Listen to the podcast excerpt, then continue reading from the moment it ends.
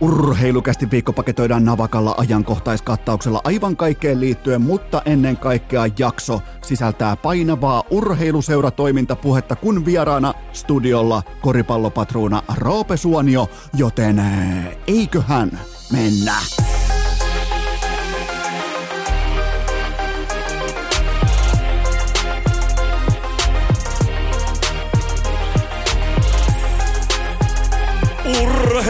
Urheilukäästin kutoskausi. Salvoksen hirsistudiossa Eno Esko, tuottaja Kove ja päiväkorista karannut pikku Taavetti. Tervetuloa te kaikki, mitä rakkahimmat kummikuuntelijat jälleen kerran urheilukästin pariin on perjantai 16. päivä helmikuuta ja... Minä, tuottaja Kope ja Pikku Taavetti, me ollaan tällä havaa Salvos Hirsistudiolla peräti tunteellisuuden tilassa. Tämä on voiton päivä, tämä on juhlan päivä. Täällä vedetään jo valssia katsomossa. Meillä lentää ilmaan päiväkodista lainattua serpenttiiniä, nimittäin SM Liiga organisaatio Vaasan Sport tiedottaa.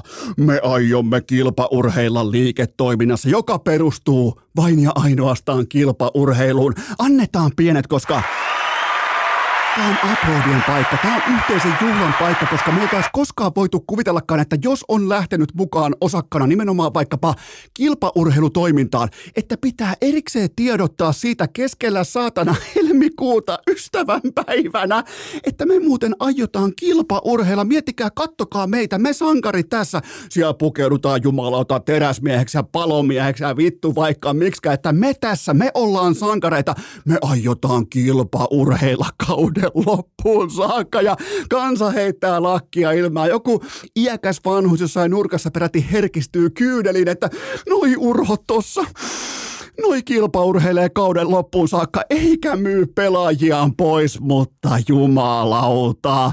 Ootteko kuullut vaikkapa Marimekolta tai Ken Powerilta äh, juhlapuheita siitä, että me muuten ajetaan, äh, ollaan tehty sellainen päätös, että itse asiassa me aiotaan jatkaa tuotantoa myös tilikaudella 2024. Ootteko ikinä kuullut millään muulla bisneksen saralla tiedotetta siitä, että itse asiassa ajateltiin mennä töihin. A- ajateltiin, niinku, ajateltiin ryömiä sen alimman aidan yli yli, joka on paikan päälle saapuminen niillä työntekijöillä, joita on palkattu näihin tehtäviin. Ja sen jälkeen odotetaan vielä, että jengi heittäisi lippalakkia ilmaan, että jumalauta noi sankarit tuolla Vaasassa, että ai helvetti kun tos on ryhtiä, että toi on se, joka pelastaa nimenomaan nämä 3,8 miljoonan arvoiset liikaosakkeet alusta loppuun saakka, ellei Rauman rotat pääse syömään asiakirjoja tai Jussi Markkanen tilaa sanalla tonnilla kebabia Turkista, mutta urheilukästä. Tämä on kriittinen journalistinen asiaohjelma. Se totuus, se totuus, totuus, totuus. Siellä oli ihan näin meidän kesken. Ja niin kuin, jopa niin kuin mä kyykistyn tällä hetkellä. Mä vähän niin kuin kuiskaan. Vähän niin kuin miten jenkkifutojat menee siihen hudleen. Nyt ollaan hudlessa, mä kuiskaan teille. Ää, Vaasassa siellä oli lämmin vesi varaajaa myöten. Aivan kaikki myynnissä, mutta mikään ei käynyt kaupaksi. Joten ei mitään muuta kuin sankari tiedotetta ulos.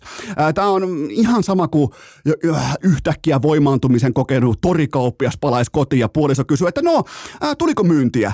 Ja sitten kun on se nollarivi taulussa, niin siinä sitten ha, laittaa tämä torikauppias laittaa tiedotetta ulos omista arvoista ja siitä, että miten myyminen tässä tilanteessa, tällä torilla, tällä torisesongilla on itse asiassa suorastaan väärin, että mä tässä, mä oon sankari, mulla on nollamyynti, mä oon tässä itse asiassa sankari. Ollaanko ihan rehellisiä? Olla, olla, olla, jos vaan sopii tähän perjantai-ratoksi oikeastaan, niin ollaan ihan kollektiivitasolla, ollaan täysin rehellisiä. Mikäli jollakulla eurooppalaisella seuralla on käteiskassaa helmikuussa, se tarkoittaa nykypäivänä myös sitä, että tämä organisaatio on keskimäärin sangen laadukas. Ei ne kuulkaa kusekkaan sportin pelaajien suuntaan, joista sä et pysty muuten by the way mainitsemaan yhtäkään nimeltä. Joten tota, mutta kuitenkin urheilukästä myös, vaikka tämä on asiallinen journalistinen ohjelma, niin tämä on myös tietyn tapaa haluaa asettua myös pienen puolelle, kuten tässä tilanteessa piskuisen taistelevan ryhdikkään Vaasan sportin puolelle. Otetaan sportin puheet vastaan niin sanotulla naama-arvolla, eli face-valuella. Lähetään siitä, että Sport jostakin syystä julkaisi tiedotteen keskellä helmikuuta, jossa se puhuu syystä tai toisesta totta, mikä on kyllä vittu aivan täys paradoksi, mutta kuvitellaan, että nyt tuli ulos tiedote, jossa jokainen sana on totta. Ja tottahan niin kuin tavallaan toikin on noteerattava erikseen, että jääkiekon SM Liikan hallituksen puheenjohtaja Heikki Hiltunen linjaa juhlapuheessaan Vaasan Sportin hallituksen puheenjohtajana, miten hänen organisaationsa aikoo kilpaurheilla tämän kauden loppuun saakka. Miettikää, miten vitun sairasta toimintaa, mutta Vaasan Sportilla 10 matsia jäljellä tätä tehdessään 30 sarjapistettä jaossa. Ja pitää biitata S suurin piirtein pistetahdilla ja sen kertoimella 1,3. Suurin piirtein suhteessa Siin pitää olla pistekerroin tuommoisen 1,3. Eli aina kun S tienaa yhden pisteen, niin Vaasan Sportin pitää tienata 1,3 pistettä. Niin silloin tämä niinku, tää playoff-työntö on realismia. Mä lasken tästä 10 matsin jäljellä olevasta kattauksesta Sportille yhden voiton ja pari rajatapausta. Ja ohjelma toki huipentuu, jos kaikki kulkee, niin ohjelma toki huipentuu kahteen kotimatsiin ensin IFKta ja sitten herkullisesti Ässiä vastaan. Ja siitä tavallaan voikin tulla tällainen legendaarinen osa. On ehkä nähnytkin semmoisen merkittävän ottelusarjan aikoina.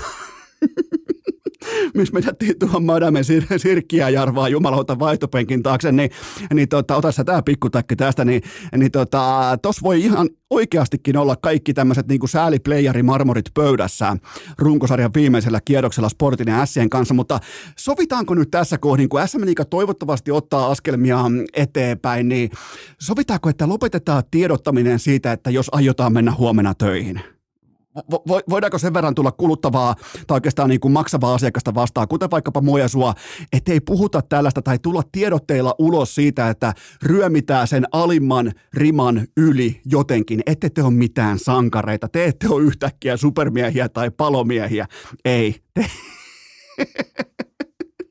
Nyt on varmaan pöyristynyt. Mä voisin vielä kuvitella, että siellä ollaan loukkaantuneita ja pöyristyneitä siitä, että, mm, että ei johtanut niin kuin mihinkään tällaiseen kollektiivisen aplodiaaltoon tai mihinkään, niin kuin, että hei tuolla on muuten jumalauta, Vaasasta kun alkaa tämä SM Liigan ryhtikampanja, niin ei, tämä on, tämä on pohjanoteraus, että pitää tiedottaa siitä, että ei myyty kaikkea siitä syystä, koska kukaan ei mennyt kaupaksi.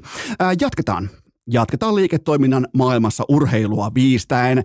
Ää, muistelkaa, mä haluan, että jokainen muistelee niitä hetkiä, kun jokin jättibrändi, ei siis Vaasan sportti, vaan joku ihan oikea jättibrändi. Viimeisimpänä vaikka ää, Iitala. Ää, ja Iitala ei toiminut tällä tavalla, vaan se meni suoraan asiaan, mutta mä pohjustan teille tämän sillä, että ää, kun joku, jokin jättibrändi hakee uudistusta, niin mitä se tekee useimmiten elu, etupellosta salakavalasti vaivihkaa? Se testaa markkinaa. Se koettaa koittaa vähän niin kuin ujosti kepillä jäätä, että et ollaankohan tuolla meidän merkittävimmässä demografiassa, ollaankohan siellä valmiita vaikka tällaiseen perinpohjaiseen muutokseen vai ei. Tämä on ihan joka päiväistä. Tätä tulee vastaan vasemmalta ja oikealta, kun vaikkapa... Mm, se on ikään kuin sellainen hiljainen gallup, mikä suoritetaan vähän niin kuin lähdetään etupellosta haistelemaan, että ollaankohan tuolla puolella aitaa, toi kuluttaja-aidan tolla puolella, niin oltaiskohan siellä vihdoin valmiita vaikkapa tällaiseen merkittävään muutokseen. Äh, se voi olla vaikkapa sitä, että tuodaan legendaaristen brändivärien tilalle jotakin uutta, tai tuodaan hetkeksi markkinaan jonkin erityisajankohdan äh, tekosyyllä uunituore logo tai vastaavaa. Mutta hypätään tästä kuitenkin jääkiekkoon. Pitäkää toi mielessä, hypätään jääkiekkoon, ihan sinne koko pyramidin huipulle, ää, jääkiekon NHL ja totta kai kansainvälisen jääkiekon huipulle. Ää, The Athletic, New York Times ja venäläismultimiljonäärien suuri tuska, koska heitä on nyt sorsittu ja syrjitty kansainvälisen jääkiekon toimesta aivan liian pitkää. Siellä oli jopa Alexander Ovechkinkin, ää, Vladimir Putinin henkilökohtainen mieshuora, oikein sotaponi, oli kyynelehtimässä, että tämä tässä on kuulkaa väärin. Ää, niin tuota, käydään tämä keisi läpi, koska mm, ää, mun on pakko, mun on pakko just tällä hetkellä Salvos Hirsistudiolla, täällä ei enää heitetä serpenttiiniä ilman, koska tämä on vakava aihe, mun on pakko heittää foliohattua päähän ja tunteellisuus sivuun, koska ää, muistakaa ensinnäkin se, että tämä aihepiiri – Venäjä, Ukraina, kaikki. Se koskettaa meitä täällä syvemmältä sielusta kuin pohjoisamerikkalaisia mediakuluttajia. Se on ihan pommivarma fakta. Joten lähtökohta – tämä juttu, nimenomaan tämä, missä annettiin ää, venäläismiljonääreille annettiin sauma tavallaan niin kuin uhriutua tämän suuren jääkiekkojärjestelmän edessä, niin, niin tuota, mun papereissa, mun nähdäkseni tämä ei syntynyt kolmen toimittajan kynästä, vaan tämä oli mun on pakko nähdä, mä en voi enää olla näkemättä tätä kokonaisuutta siten, että tämä oli ihan selvästi 32 omistajan tunnusteluoperaatio, ikään kuin huoneen lämpötilan esimittaus, että oiskohan kansa isossa kuvassa valmis siihen, että me nostettaisiin vaikkapa venäläispelaajat, kaikki tämä niin kuin venäläisyys, kaikki tämä tähtiluokka, tähtikultti, niin me saataisiin niille jonkin näköinen platformi, jotta me voidaan tehdä niillä rahaa, koska homman nimihän on se, että Venäjä ja sen tähtipelaajat on NHLlle jättimäinen bisnestyökalu, siis aivan järkyttävän kokoinen bisnestyökalu, ja nyt se lojuu varaston äh, lattialla käyttökelvottomana, ja nämä 32 omistajaa, ei ne ole missään ihmisoikeusbisneksessä tai urheilubisneksessä tai edes sinällään viihdebisneksessä. Ne on lopulta vain ja ainoastaan rahantekobisneksessä, sama kuin jättimäiset lääketehtaat. Älkää nyt kuvitelkokaan, että ne on ihmisten parantamisbisneksessä.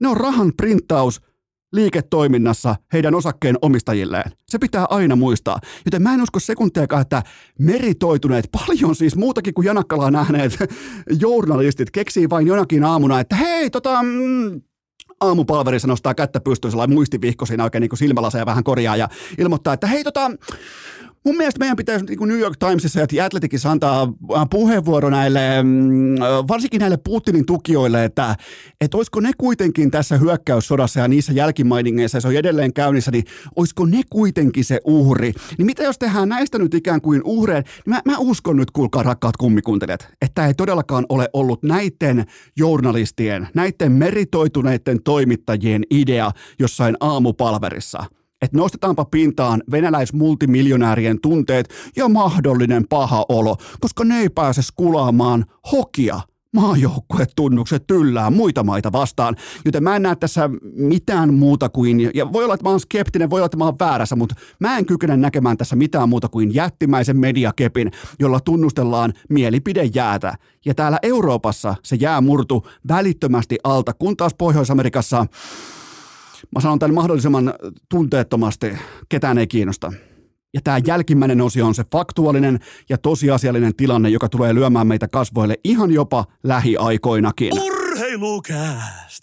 Fakta pohja poraa kuuntelijan korvakäytävästä läpi kuin Tourun tuijotuskomissaari Petmanista. Tähän välikköön herkullista mainosverbaliikkaa viikonlopun kantiin. Miksi sen tarjoaa teille totta kai Volt, jos et ole koskaan voltannut, jos et ole koskaan kokeillut Voltin sovellusta tai et ole koskaan kuullutkaan koko Voltista, niin tämä on sun perjantai. Tämä on sun hetki, tämä on sun luvattu maa, nimittäin Eno Eskolla on sulle alennuskoodi. Nyt talteen se koodi. Se on Helmi 30 Mä toistan, se on helmi 30. Saat miinus 30 pinnaa alennusta aivan kaikesta 14 päivän ajan voltilta. Se on kulkaa hyvä diili, se on kulkaa kattava diili. Kaikki termit ja konditionaalit haltuun urheilukästin Spotify-jakso esittelystä, mutta homman nimi on se, että koko viikonloppu täynnä upeaa NHL Primetimea ja jalkapalloa ja siihen että siihen kenties siivet kylkeen. Ne löytyy Voltilta.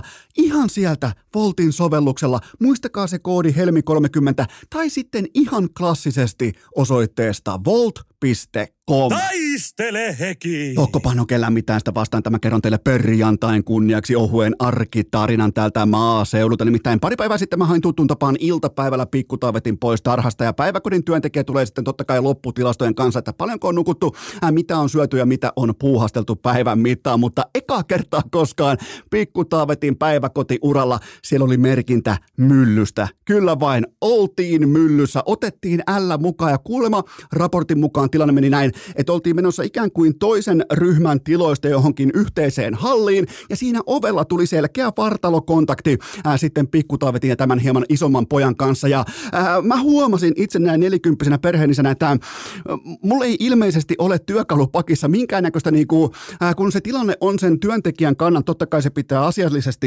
raportoida, jos näkyy vaikka mustelmia, niin pitää olla selkeä tieto vanhemmilla siitä, että mitä on tapahtunut, niin mulla ei näköjään ole minkäännäköistä niinku, mm, sisään koodattua tällaista niin kuin asiallisen menettelytavan koodistoa itsessäni, koska eka kysymys heti oli mun mielessä, no käänskö se selän? Että oliko pikku se, joka käänsi selän vai tuliko tämä kontakti jotenkin niin pimeältä puolta? Miten tämä homma oikeasti meni ja paljonko laitetaan kakkua? Ja kummalle annetaan kakkua? Jos nähtiin filmaamista, niin miten siihen reagoidaan talon sisällä? Mä haluan heti vastauksia. Nyt ei voi niinku, tätä ei voi vetää vihkoon niin kuin George Paros konsonaan, vaan pitää olla varmaa videokamera faktaa siitä, että käänskö selän ja miten sen jälkeen toimittiin, tuliko koodin mukaista kostoa, mitä sen jälkeen tapahtui, kaikki tämä, joten ja heti kun omat aivot alkaa, huomaa oikein kuinka omat aivot alkaa kysymään aivan täysin päättömiä ky- ja jatkokysymyksiä sille, että miten se tilanne syntyi ja oliko mitään, oliko mitään trash talkia ennen sitä ja oliko alkulämmittelyssä kenties jotain ja eli tältä pohjalta. Eli, eli tota, ja ne on vielä, kun se on sellainen tilanne vielä, että totta kai ne tekee siinä todella laadukkaasti omaa raportointityötään, niin meikäläisen, ihan sama kuin Homer Simpsonilla, meikäläisen, jos aivot olisi saatu siihen ikään kuin skannattua, niin apina hakkaa kahta peltiä yhteensä ja ding, ding, ding. Kohta pääsee kysymään jääkikkokysymyksiä kumpi on kääntänyt selän, mutta ää, mä, mä, mä, totesin vaan, tyydyin toteamaan vaan, että okei, ei ollut enää valmiita fyysiseen peliin, että meidän pitää pystyä parempaan. Meillä on vahva kopi, meillä on vahva, vahva johtajuus, ää, me, meillä on hyvä kulttuuri tässä meidän kopissa ja tullaan varmasti seuraavana päivänä sitten valmiimpana nimenomaan tähän ää, fyysiseen pelaamiseen, jota tässä kyseisessä päiväkodissa on tarjolla, mutta nyt on oltu ekassa myllyssä. Eka mylly L mukaan, tilastorivi on 0-1 tässä kohdin ja mutta tätä se on, kun menee pienimpänä. Tätä se on, kun menee tota, mm, ää, mikkihiirenä tuonne vähän isompien joukkoon, niin joskus tulee sitten tällaisia kontaktitilanteita, mutta ilmeisesti muuten pidettiin myös jäitä. Pidettiin jäitä olkapäässä, mille nostan kyllä hattua, että voittajien kopissa on aina jäitä, joten tota, sytyn, sytyn tähän ja, ja, ja niin kuin tietenkään oikeasti mitään ei tapahtunut ja oikeasti se ei ollut mylly ja noi ei vielä osaa olla toisilleen aggressiivisia tai vihaisia tai, mutta joskus ne vaan juoksee toisiaan päin ja se on muuten aika huvittavan näköistä, kun ne juoksee silleen niin kuin masu pystyssä. Ne on ihan kuin maalaisisännät, sanotaanko kahdeksannen oluen jälkeen, kun ne, varsinkin ruoan perässä, kun se, se vatsa on siis todella erottuva. Ja sen jälkeen ne törmäilee toisiinsa kuin bumperkaarit tuolla, tuolla tarhassa, joten tota, ei, oikeastaan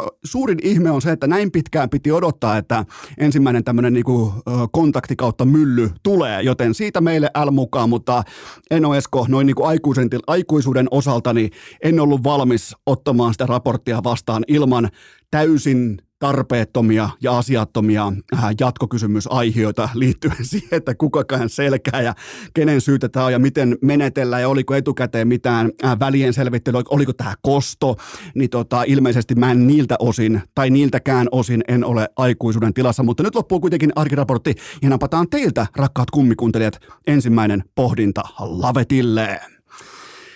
Ostatko kanadalais insider-huhut siitä, että Juuse Saros matkaa Carolinaan ja Martin Nekas puolestaan Nashvilleen?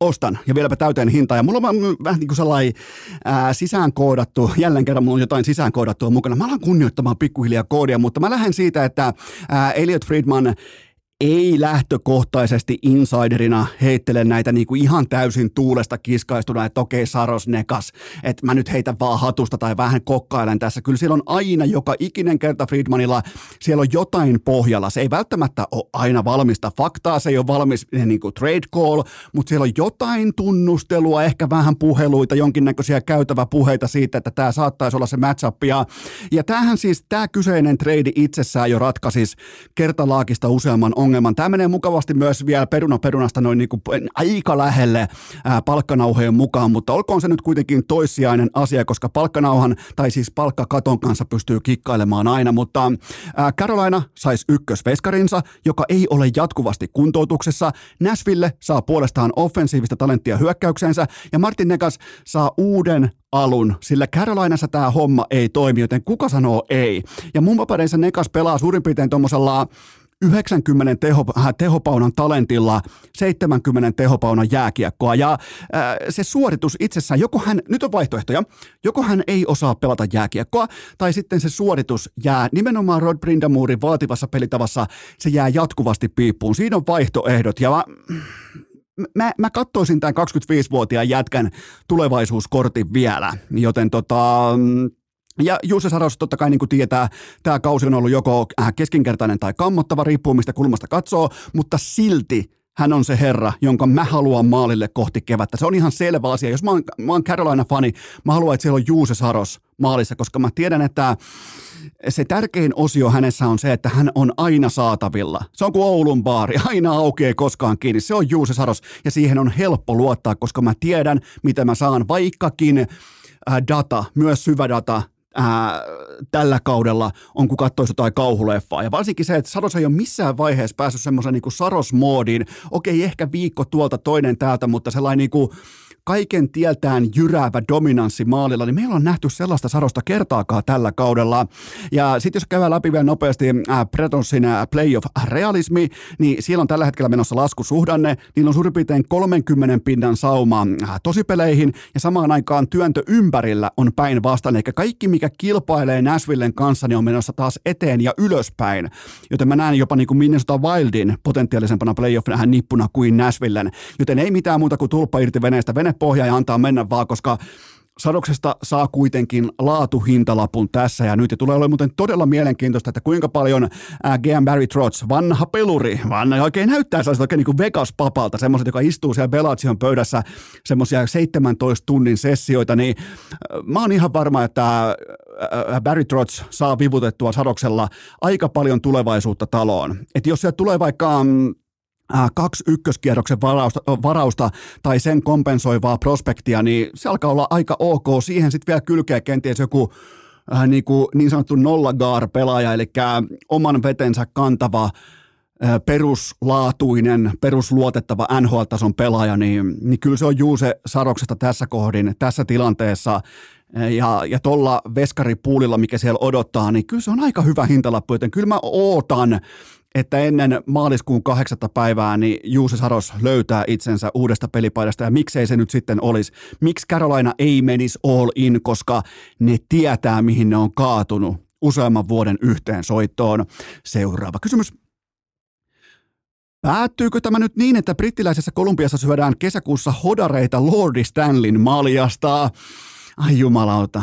Phil the Thrill, Phil Kessel, Vancouver Canucksi, näin sanoo ainakin käytävä huut, näin sanoo koppihuut. Ja ilmeisesti myös äh, työnteko tai vähän niin kuin hevosen suuhun katsominen on aloitettu sen tiimoilta, että saadaanko tämä kyseinen poni vielä radalle vai ei. Mutta onhan tämä Phil Kessel äh, se tuubi, miten hän on operoinut jääkiekon kanssa, kun miettii syksystä 2010 lukien, niin niin tota, Kessel Torontossa. Ja, ja silloin koko torontolais- ja kanadala, äh, kanadalaismedia oli sitä mieltä, että tästä ei tule koskaan mitään, mutta siitä lukien seuraavat 13 NHL-sesonkia kaikki 994 matsia yhteen soittoon Askissa, kuten kaikki tietää. Totta kai se koko niin kuin teräsmies putki lukemaan 1064 peliä jatkuu vieläkin, mutta siis toihan on ihan jotain täysin käsittämätöntä miten täällä jätkällä voi olla enää yhtään sipulirouhetta tankissa? Miten tässä hodarikeittimessä on enää mitään höyryä jäljellä? Sitä mä ihmettelen, koska 17 pitkää kautta pitkää vuotta läpi kaikkien ongelmien kohti tätä pistettä ja nyt sitten kuitenkin vielä ehkä yhteen NHLn pelinopeimpaan joukkueeseen ehdolla, tyrkyllä ja tarjolla. Ää, kun mä katson Rick Toketin miehistön kokoonpanoa tänä aamuna, niin, niin kyllä mä nyt siihen saan yhden Phil Kesselin menemään, olettaen totta kai, että Phil the Thrill on Thrill niin lempinimensä arvoinen. Kuitenkin No niin kuin peruspelaajana hän on urallaan ollut todella kiekkovarma, useimmiten laaturatkaisut kiekollisena jatkuvasti. Ihan ok ratkaisija nimenomaan kun puhutaan siitä äh, kentän viimeisestä kolmanneksesta, vaikkakin Arizona ja Vegasin aikana äh, putosi sieltä huipputasolta tonttiin, mutta hänen huippunsa oli myös sangen vakuuttava ennen sitä, joten siitä on vähän varaa ottaakin äh, laskutendenssiä, mutta kyllä mä näen, mä, mä, mä rohkenen nähdä Phil Kesselin laatupelaajana, joka tuo sellaista tiettyä suoritusvarmuutta keväällä ja vielä kun pääsee kiskasemaan tuon hodarikoneen käyntiin siihen sitten ja tankki ei tyhjene mihinkään runkosarja grindiin, niin kyllä mä jotenkin haluan uskoa tähän. Mä haluan ostaa tätä osaketta, missä lukee Phil Kessel ja Vancouver Canucks. Seuraava kysymys. Anna kun arvaan, että tunsit kätkettyä kiukkua, kun luit, että Roope Hintsin Roope Hintsin osumaa Carolinaa vastaan tituleerattiin lämärimaaliksi. Mä hetken aikaa pohdin, että mihin tämä kysymys on menossa ja onko tässä kysymystä, mutta kyllähän siinä oli ja kyllähän te olette jo oppineet Eno Eskon tuntemaan. Kyllähän se aiheutti tämmöistä vähän niin kuin äh, mikä se on se piirroshahmo, joka pitää nyrkkiä salaa tuossa kroppansa vieressä, tämä keltainen paita ja kuka se on? Nyt en pysty tarkkaan, mikä tämä on? Ei, nyt en pysty, oikein suorastaan harmittaa, kun mä en muista, mikä se haamo on, mutta ää, tota, kyllähän tämä on siis, mun on pakko klipata tämä vielä erikseen someen nimenomaan tälle perjantaille, koska ää, joko sä näet siinä normaalin ää, lämärimaalin, tai jotakin erityistä, ja se myös määrittää sen, että ymmärrätkö sä palloilua vai et. Ja Hintsihan alkaa marinoitua erittäin monipuoliseksi maalintekijäksi, ja tämä oli yksi osoitus siitä. Nimenomaan, että mm, epä, e, niin kuin epärytminen kyky, kun tulee vasenta kaistaa pitkin sisään, niin jos sä lähdet lyömään normilämäriä, niin kerran kerrasta Kotsetsovi ottaa sen kiinni, joka ikinen kerta, ihan siis yötä päivää, mutta kun sä rikot sen sun lämärin rytmin, nimenomaan, että siinä on epärytmisyyttä, ja sen jälkeen on sellainen 3-5 sentin sivuttaissaatto ennen riliisiä, niin se on kuulkaa siinä, ei tämä ollut mikään lämäri, tämä oli tällainen kätketty, jopa niinku äärimmäisen nopeasti tehty äh, hämylämäri, joka jatkuu tämmöisellä saatetulla sivuttaisliike rannen laukauksella puikoista sisään, koska kun sä saat sen veskarin, veskarihan torjuu parhaimmillaan tietenkin balanssissa, ja se ei useimmiten ole mikään ihan hirveä kuitenkaan jättimäinen koko kentän leveä sivuttaisliike, mikä pitää saada aikaan, vaan sun pitää rikkoa vain balanssi. Ja tämä oli taidetta, tämä maali nimenomaan sillä saralla. Ja Hintsin laukauskarttahan alkaa olla osumien tiimoilta yhä kattavampi, että se ei ole enää pelkkää läpiajoa tai äh, suoran luistelun rannenlauontaa, vaan se on aika, sieltä löytyy joka lähtöä kaikkea. Itse asiassa maalintekokartasta puheen ollen. Oilersin Jack Hyman 48 otteluun, 32 kihausta. Näistä maaleista vain kuusi, mä toistan, vain kuusi jostakin muuta kuin aivan pussarin leukasuojan alta. 26 nuottaa aivan siitä maalin edustalta. Jack Hyman. Se tietää, kun pelaa siis McDavidia, pelaa mm, Drysaitelin kanssa, niin se tietää, missä on bussirahastajan paikka. Se tietää, missä on pizzeria. 26 maalia siis maalatulta alueelta, aivan siitä maalin edustalta, metrimaalista. Ja sitten ne kuusi osumaa, sanotaanko kolme metriä maalista. Et ne on niinku ihan kaukolaukauksia, ne on, niinku, ne on melkein puolen kentän laakeja Jack Hymanille. Mutta tämä on nimenomaan merkki siitä, että Tiedosta, missä sun työpaikka on ja tee siinä sun leipäs. Älä yritä olla mitään muuta kuin sä oot. Mun mielestä niin kuin tavallaan Jack Hyman on siitä aivan loistava esimerkki, että ei se ole NHLn paras maalintekijä tai pelaaja tai ei sillä ole mitenkään pehmeät tumput tai mitään, mutta se tiedostaa erittäin hyvin sen, että mihin matemaattisesti hänen tiimoiltaan se paras maali odottama tulee, kun hän pelaa 97 ja 29 kanssa, joten 26 kaappia saatana suoraan veskarin leuan alta. Seuraava kysymys. Oliko IFK keskiviikkoillan Ilves-kylvetys peräti statement-voitto? Mä en herkästi anna statement-voiton titteliä kellekään, ainakaan vielä helmikuussa, mutta tämä oli sitä. Tämä oli sitä ja tästä alkoi myös Jori Lehterän kevät. Kotikenttä hauise sillä orkesteri haltuun 2-0 tyrmäys heti tauluun välittömästi.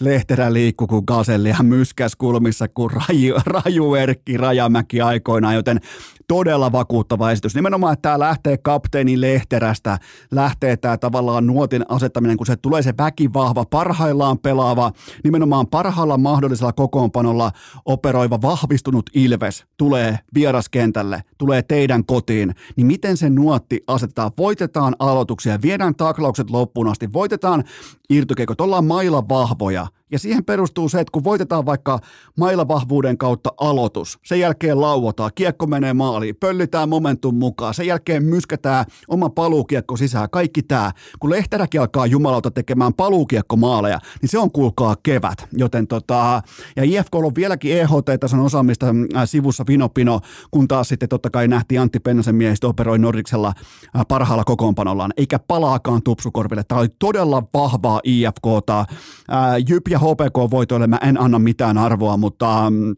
äh, koska IFK tulee teurastaa nämä pystyy joka ikinen arkipäivä ja sunnuntaisin kahdesti, mutta, äh, mutta nyt oli todella vakuuttavaa se niin kuin kokonaisuus, valmistautuminen, johtavat pelaajat, balanssi, maltti, kaikki. Tästä hatunnosto myös päävalmentaja Ville Peltoselle on aina lähtökohtaisesti, kun sä olet IFK on päävalmentaja, sä olet kriittisen käsittelyn alla, niin pitää nostaa myös hattua silloin, kun on sen aika. Ja tämä oli vahva ää, esitys myös valmennukselta. Ja otetaan vielä toinen hatunnosto. IFKn toimisto ja myyntiorganisaatio, koko kauden upeat yleisömäärät. Ja tämä jää hieman totta kai Tampereen monitoimiareenan varjoon, mutta IFKlla aivan loistavaa myyntityötä, ylpeyttä ja ryhtiä, eikä mitään marinaa, että no miksi nyt ei ihmiset ymmärrä tulla hallille, että no mikä nyt mättää, kun kuluttaja ei tajua, että meillä on hyvä juttu täällä, hei. Niin tota, näin tehdään töitä nimenomaan ylpeyden, ryhdin ja niiden toistojen kautta, eikä heittäydytä uhriksi maahan makaamaan, että no voi perkele, kun meillä kävi huonot, joten tota, loistavaa myyntityötä ja loistavat yleisömäärät pitkin kautta IFKlla ja itse asiassa suomalaisesta seuratoiminnasta lisää kohta Roope Suonion kanssa. On muuten sitten painava asia nimenomaan ei SM Liikan tai HJK osalta, jotka on oikeasti oikeita liiketoiminnallisia yhtiöitä, mutta nimenomaan se ruohonjuuritaso ja kaikki, niin siellä vedetään kuulemma, äh, kuulemma, kun siis siellä vedetään äh, pikapuoliin merirosvo-lippua salkoon suomalaisessa urheilussa. Ja mun mielestä on hienoa, että Roope Suonio äh, tulee siitä kertomaan nyt sitten urheilukästin kuuntelijoille. Nimenomaan, että miten se arki on. Kun kaikki puhuu, että kohta ei ole rahaa, ei ole rahaa, ei ole rahaa ja se on kädestä suuhun, niin mitä se arki on? Se on kiinnostunut mua jo pitkään ja onneksi nyt on sen alan osaaja Salvos Hirsistudiolla urheilukästin vieraana tässä kyseisessä jaksossa. Mutta otetaan vielä kolmas hatunnosto. IFKsta ohi, mutta kuitenkin – Jukureiden päävalmentaja Olli Jokinen sporttappion jälkeen pressitilaisuudessa No Luke, yhden käden vissu, äh, vissypullon avaaminen – Aivan uskomaton mestariteos. Ei vilkasekaa pulloa. Oikealla kädellä. Ensin nappaa sen pullon yhteen käteen. Ei tarvi vasen käsi jossain koko ajan pois. Jopa niinku teipattu selän taakse ihan vaan niinku yleisöä viihdyttääkseen ja näyttääkseen oman niinku alfa-positionsa. Nappaa oikeaan käteen sen vissypullon. Avaa sen korkin silleen, että pullo on ilmassa, ei missään nimessä maassa, vaan ilmassa. Nappaa rauhallisen no huikan. Sen jälkeen laittaa sen korkin vielä no kiinni ja pullo takaisin pöytään. Jumalauta! Ja mä oon vielä joskus kehannut kritisoida Olli Jokista päävalmentajana. Miksi ei tätä videota näytetty välittömästi, kun se tuli sieltä jostain kauppakeskus jääkiekkojoukkueen coachina Suomeen, niin miksi ei tätä näytetty mulle välittömästi?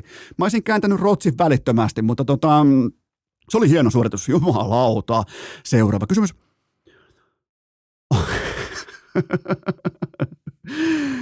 Onko kapteeni Aki Nurminen myynyt maastopyöränsä vai mikä selittää Heinolan pelittojen kilpavarustelun rautaliikan tulikuumassa, äh, tulikuumassa keväässä?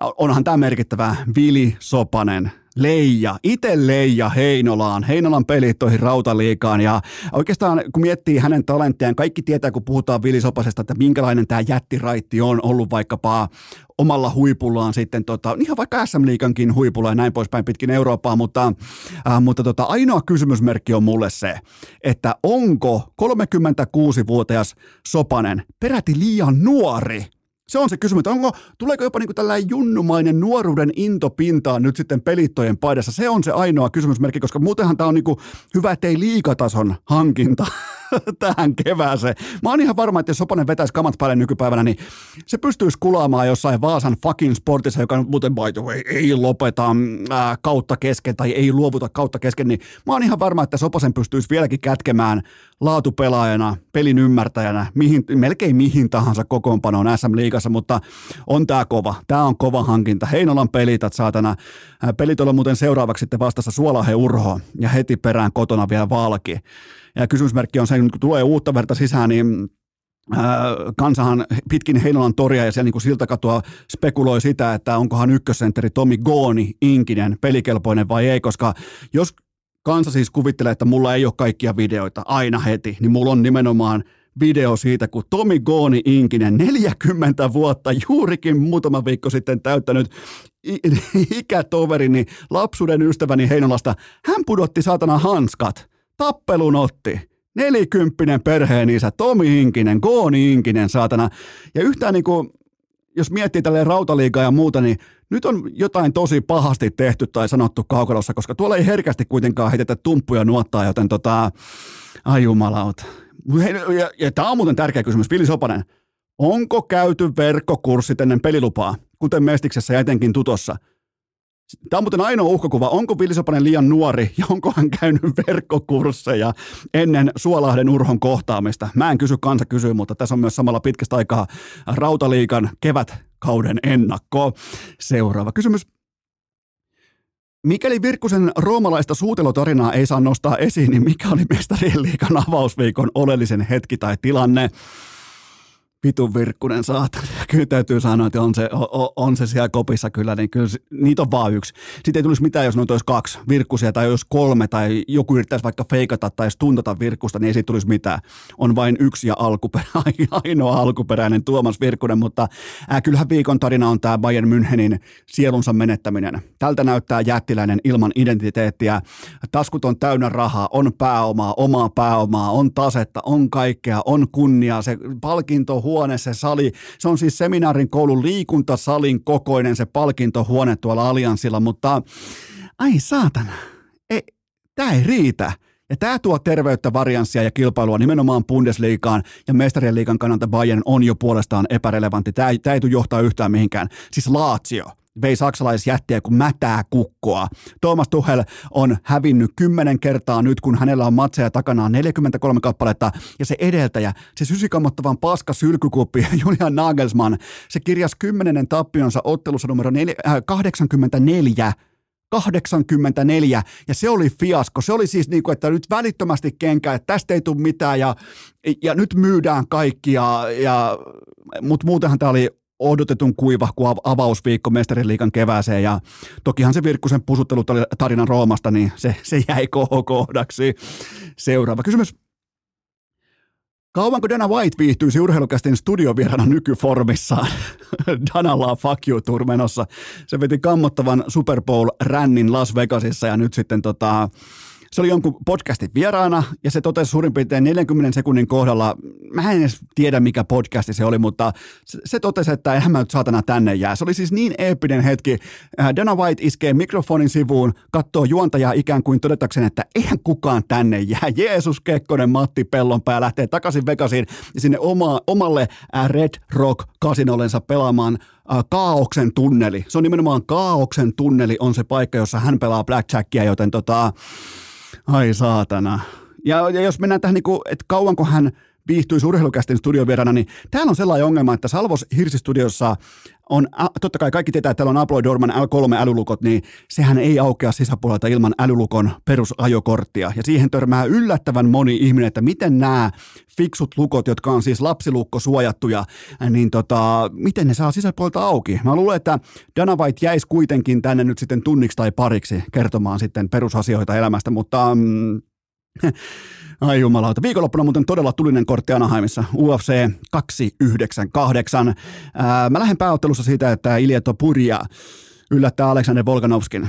Siitä mä lähden liikkeelle. Si- siinä, että onko se mikä yllätys, se on ihan täysin tasabuukki. Ihan siis tasakertoimet ja tasaodotukset, mutta olisiko se Volkanovskin aika tietyllä tapaa kuitenkin ohi, vaikka mä rakastan hänen ty- tyyliään taistella, tapella, vääntää, myskätä, olla ikuisesti luovuttamatta, mutta mä luulen, että tämä viedään mattoa tämä matsi ja ja Volkanovskille käy vähän, käy, käy, käy kalpaten nimenomaan sitten siellä Vaakamambo-osastolla, joten mä lähden sitten Topuria voittaa nimenomaan näillä, näillä elkeillä ja eväillä. Ei siis mitään niin kuin tällaista viihdyttävää päähänlyöntimittelyä viiden erän mitassa mä en oota, vaan aika kliinistä tämmöistä, että päännetään vastustajasta elämä ulos tyyppistä lähestymistä nyt sitten Topurilta, joka pitää oman, oman tilastorivinsä sitten puhtaana UFCssä, mutta mä lähden hakemaan myös yllätystä. Tuhti Riki Martin, eli Paolo Costa, osuu lasileuka Wittakeriin ratkaisella tavalla vähintään kerran ja äh, Kulpetillahan, mä pelaan itse Kulpetilla, mä en suosittele, kukaan ei pelaa mitään missään. Kulpetilla Kostan kerroin on 3,10 ja sittenkin puhe, äh, niin puhuttelee tämän varianssin puolesta, koska se kuitenkin vaikka se on tuhti Ricky Martin, niin se osaa kuitenkin paikoin myös lyödä. Ähm, joku muuten, by the way, joku muuten osui Dallasin kerroinkisassa 477, 477 kertoimisen liuskan kohdalleen. Ja ihan vaan vertailun vuoksi, että mitä siihen niin kuin pitäisi tavallaan saada kokattua sen samalle liuskalle, niin ää, se on sama kuin neljän, saisi neljä jääkiekon tasapeliä samalle kupongille keskikertoimella 4,70 eli neljä jääkiekon, tasuri, tasuripappa-kattaus nimenomaan keskikertoim, äh, keskikertoimella 4,70, joten ei se nyt ihan joka päivä ei kotiudu tällainenkaan liuska, mutta mä luulen, että tähän Dallasin kerran kisaa tulee vielä parikin jättiosumaa ja, ja, ja, ja suosittelen, että kukaan ei myöskään, en voi suositella kukaan siihen osallistua, enkä kyllä itsekään osallistua, enkä kyllä osuiskaan. Ja Mä lautan, miten vaikeaa on osua yli kaksi kertoiminen. Tämähän siis tämä mulla Leverkusen miinus kaksi ja puoli, niin, niin kun se tuli kertoimeen kymmenen himaa, niin se oli niin kuin merkkipäivä. Se oli siis niin kuin Eno Eskon elämässä sellainen niin kuin, hoho, kymmenen kerroin saatana, kerran kymmenestä, kymmenen prosentin odottamalla, saatana, niin ihan käsittämätöntä mulle. Joten sitten kun näkee näitä tällaisia 477 kertoimisia osumia, niin sellaista. Mutta seuraava kysymys. Vakavempi sävy käyttöön. Eikö USAssa saada enää edes mestaruusparaatiakaan maaliin ilman joukkoammuntaa? Mä, lä- mä lähestyn tätä järkyttävää tekoa faktojen kautta. Kun puhutaan siitä, että missä tämä paraati oli tai missä tämä joukkue pelaa Kansas City Chiefs, se pelaa Missourin osavaltiossa. Missourin osavaltiossa voi kuka tahansa kävellä kellon ympäri kammottavassa oksikonttiin rännissä ostamaan minkä tahansa tuliaseen kerran niin monen panoslippaan kuin vain jaksaa kantaa – ei taustaselvitystä, ei kysymyksiä, ei ongelmaa. Kuka tahansa, milloin tahansa, missä kunnossa tai olotilassa tahansa. Joten pitääkö tässä nyt ihan oikeasti erikseen yllättyä, että näissä osavaltioissa tulee sitten näitä joukkoammuntoja, joihin tarvitaan absoluuttisesti sankariluokan faneja estämään näitä ampujia omalla uskomattomalla rohkeudella ja aktiivisuudella ja vielä niin kuin haluaa erikseen mennä siihen väliin ja jahdata tonttiin saakka nämä ampujat, niin se on siis ihan uskomatonta siviilirohkeutta näitä kyseisiltä Kansas City Chiefsin faneilta, mutta, mutta se fakta on se, että muutaman päivän kuluttua Missourissa onkin sitten taas NRAn maksamat kongressimiehet alleviivamassa sitä, että miten ase on jokaisen kansalaisen perusoikeus ja eikä ase koskaan ammu itsestään ketään asebisnes USAssa on 70 miljard, äh, miljardin, meinasin Herra Jumala sanoa miljoonan, 70 miljardin dollarin sekä liki 400 000 työpaikan kokoinen jättimäinen instituutio. On ihan selvää, että nämä kongressimiehet ostetaan jatkossakin omaan rintataskuun ja joukkoammunat lisääntyy tulevaisuudessa. Se on valitettava fakta. Joten tota, niin kauan kuin se about 80 vai mitä se on se määrä kongressi, niin kauan kuin kongressi on ostettu NRAn, eli paikallisen ase, niin kuin aseassosiaation laskuun, niin kauan kuin ne asuu niiden mansioneissaan, niiden temppeleissään, niiden uskomattomissa huviloissaan NRAn laskuun, ja ne äänestää niistä kahdesta vaihtoehdosta kyllä vai ei, nimenomaan että kyllä, että aseet pitää olla kaikille saatavilla kellon ympäri koko ajan, niin niin kauan tämä tulee jatkumaan. Se on ihan pommin varma asia. Siinä on ihan selvä korrelaatio. Joten tota, valitettavasti USAssa ei saada enää mestaruusparaatiakaan maaliin ilman joukkoammuntaa. Tähän kohtaan ihan pieni tauko ja sen jälkeen kotimaista painavaa seuraurheilu, nimenomaan niin kuin seuraurheilu kautta urheiluseura faktaa. Tänne saapuu Salvos Hirsistudion saapuu koripallopatruuna, pitkän linjan aito koripalloihminen Roope Suonio. Urheilukää! Hukkaan heitettyä käteistä kuin mainonta puhtimäen perseessä. Viikonloppu kolkuttaa ovea, sulla on kylmää juotavaa, sulla on ne siivet siinä, mutta huhu kertoo pitkin käytäviä, että sulla on edelleen pleikkaa nelonen. Ja sehän ei kulkaa käy laatuun, tämä tässä on maksettua kaupallista verbaliikkaa. Ja sen tarjoaa Elisa verkkokauppa. Aivan jokainen arvaa, mihin nyt ollaan menossa. Nimittäin osoitteesta elisa.fi kautta urheilukääst pitkästä pitkästä aikaa. Pleikkaa pitoset alennusmyynnissä. Se osoite on elisa.fi kautta urheilukääst. Sieltä Pleikka Vitonen. Kerralla haltuun, homma ruksuttaa ja miksi ostaa Elisalta? Se on kotimainen jättiyhtiö, joka maksaa jokaisen veroeuronsa Suomeen.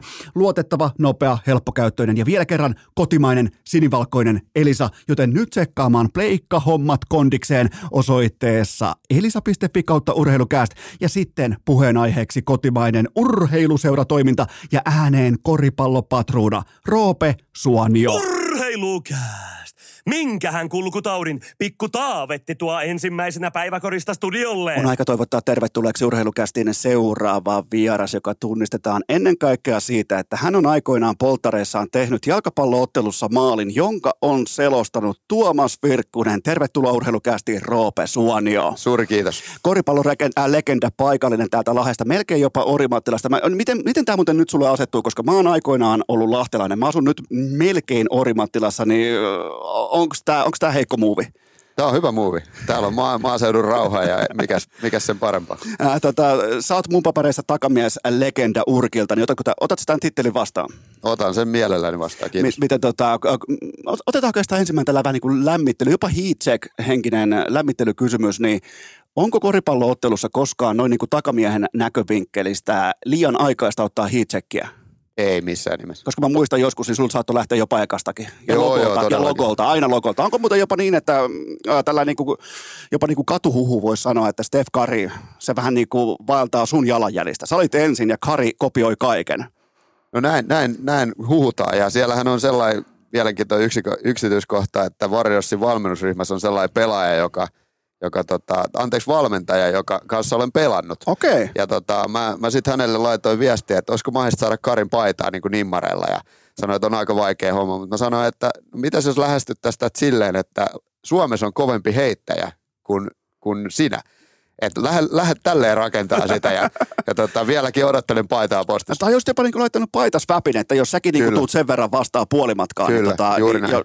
ah, onko noin tiukas? Mä luulin, että niitä niin kuin organisaation sisällä niitä jaetaan kuin allekarkkeja joka suuntaan. Että, mutta niillä on varmaan joku niin kuin ihan oikea sellainen, miten sen sanoisi, että niitä ei liikaa laiteta printeristä läpi siitä syystä, että niiden value säilyy. No Voisi se, kuvitella. se voisi olla, ja nimmarit vielä, niin se on aika arvokas kuitenkin. Ja pelkäävät, että varmaan lähtee myyntiin. Olin just sanomassa tuonne, että nykyään niin kuin jopa NHL-pelaajatkin, joiden nimmareilla ei ollut suurin piirtein mitään arvoa vielä kymmenen vuotta sitten, niin sehän on ihan järkyttävän kova bisnes. Tiesitkö muuten semmoista, että minkä takia huippuurheilijat NBA, NFL, NHL ja kaikki muutkin, niin tota, ne kieltäytyy, jos tussi on sininen.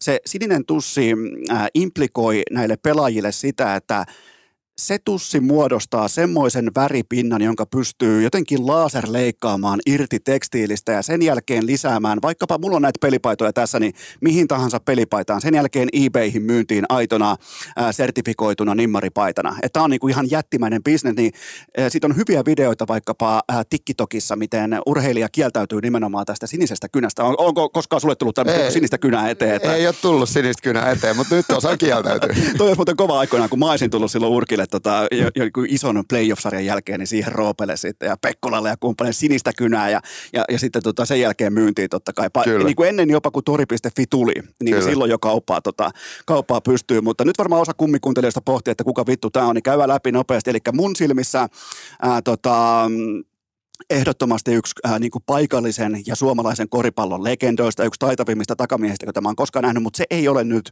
äh, topikkinen, vaan nimenomaan se, että kun puhutaan seuratoiminnasta Suomessa. Mua kiinnostaa erityisesti se Roope Suonio, että vaikka vielä ei ihan suoraan dyykata siihen aiheeseen, mutta Mulla on sellainen etäinen vipa täällä keskellä peltoa, että kaikki suomalaiset seurat on enemmän tai vähemmän kusessa. Niin se on se aihe, mistä tullaan tänään puhumaan, mutta ensin kuitenkin ihan muutamia ää, lämmittelykysymyksiä. No käydään läpi toi sun maali polttareissa Virkkusen selostuksella. Se oli aika upea maali. Mä, mä koitan saada tästä vielä klipin itselleni, niin vähän niin kuin jaksoesittelyyn, niin, niin tota, kuitenkin suomalaiselle pelaajalle on verrattuna aika harvinaista, että tekee Virkkusen selostamana maali, niin minkälainen hetki se oli? No se oli hieno hetki, kun tota, mähän totesin siinä, kun se maali tuli, että olisi ollut siistiä, että saisi sitä nauhalle, koska mä en tiennyt, että se tulee nauhalle. Plus sitten, että mä en tiennyt, että Virkkunen selostaa sen. Ja tota, se oli, se oli hieno hetki ja sitten Virkkunen tietenkin höystää sitä omalla tyylillään, niin se oli hieno hetki. Eikö se ollut ihan Töölön pääareenalla? Se oli tuolla Vantaan, Vantaan mikä se nyt se areenan nimi onkaan, niin siellä, siellä jalkapallopyhätössä. Okei. Ja se muistaakseni menee aika lähelle ylävillaa se laukaus. Joo, yläkulma, yläkulma. Y- yläkulmaa. Se otetaan muutamia lämmittelykysymyksiä, niin ää, anna mulle Lahen kisapuiston eli Kispin katukoriskenttien all time Mount Rushmore. Täällä on Mount Rushmore mulla urheilukästin tiimoilta seinän. Siinä on Iivo Markkanen, Jukka Elonen ja Mikko Rantanen vieraista, jotka oli eka 15, ää, 500 jaksoon urheilukästissä. Ja niillä kulki myös niin kuin ihan tolle urheiluurallakin aika kohtalaisesti ää, näin muodoin. Niin käydään kuitenkin tälle niin kuin top neljä hengessä sellainen kaikkien aikojen ää, legendaarisen Lahen kisapuiston Mount Rushmore läpi. No ihan ensimmäisen, täällä ei välttämättä aina sitten pelitaitojen mukaan, vaan myös niinku, Sillä ei ole mitään. sellainen siis niinku Mä, legendaarisuuden. olisin- mä olisin loukkaantunut, jos taas pelitaidosta kiinni. Kyllä, no niin, he- siis Heikki Jänström oli legendaarinen, osasi myös pelata, mutta tuli aina kentälle kengät auki ja oli sellainen hahmo, että ketä katsottiin vähän, että onpa kova ja Sitten tietysti Teemu Laine, Joo, Teemu Laine ehdottomasti. joo. Sitten mä nostaisin tähän kyllä niinku Tomi Niemennön myös pelitaidot hyvin kyseenalaiset, mutta oli aina vienä tai jäätelökakku mukana. Oho, Se oli kova. se oli muuten silloin sellainen, mä joskus totta, totta kai kun mä tuun vähän vaatimattomista oloista, niin äh, vienettä jäätelökakku oli vähän sellainen juttu, mitä mä katsoin ylöspäin. Et se oli sellainen, niin kuin, mitä niin kuin, jopa vähän niin kuin otti eteen, kun katsoi jonkun, näkyi jonkun TV-mainoksen, siinä on näin. se kermainen reuna. Näin, ja suklaakeskusta. Ja ikinä ei ollut varaa. Ei, Iki, ei ei, ikinä. koskaan ollut varaa, mutta toi on aika kova lainappi. Se on kova. Ja sitten yksi, yhden vielä haluaisin tietysti nostaa siihen, niin tota, se on ehkä sitten vähän jo niinku tulevaisuutta, mutta Brady Härkänen. Todellakin, joo, Taidot, joo. taidot aivan B-luokkaa, jopa C-luokkaa, mutta aina kova yritys. Joo, joo, helvetin moi trash talkia. Kyllä, kyllä, Kapa kyllä. Härkönen. Ai saatana, Härkönen. Hei, mullakin on äh, mun, ja mä laitan oikeastaan koko mun joukkueen Joo. tiskiin tässä. Tässä huomaa myös niin kuin tavallaan sukupolvieron siltä osin, että sä oot mua pari vuotta vanhempi. Kyllä. Mulla on ihan kokonaan eri nippu kasassa, eli äh, mun joukkue kuuluu seuraavasti. Ensinnäkin mä, koska mus on sitä koiraa sisällä, mulla on pakko laittaa itteni tähän listalle, eli äh, äh, tota, mä kuulun tähän porukkaan, mutta Ilkka Vuori, Vesa Mäkäläinen ja Janne Rekola, joista mä kerron Veskusta mm, ikimuistoisen tarinan siitä, kun äh, varmaan yksi lahjakkaimmista nelospaikan pelaajista noin niin kuin omassa ikäluokassaan. Kyllä. Voi melkein sanoa koko Suomessa, Kyllä. aika lähellä myös koko Eurooppaa ja näin poispäin. Niin tota, ää, kuitenkin nilkkojen sekä polvien kanssa oli joskus jotain pientä, vähän jotain pikkuongelmaa, niin ää, se oli upea kesäpäivä, kun ensin meni vasen nilkka. Sen jälkeen lähti vielä nilkuttamaan itseään tota, ää, kohti Ilkka Vuoren Fajan autoa, semmoista pikku kuplavolkkaria. Kyllä. Niin siinä sitten otti virheaskeleen tällä tota, ehjällä jalalla. No se napsahti sitten kanssa. Silloin molemmat jalat sitten siinä aivan umpipaskana ja se ei pysty liikkumaan. Niin et ikinä arvaakaan. Mä luulin silloin, että mä oon vahva. Mutta tommosen niinku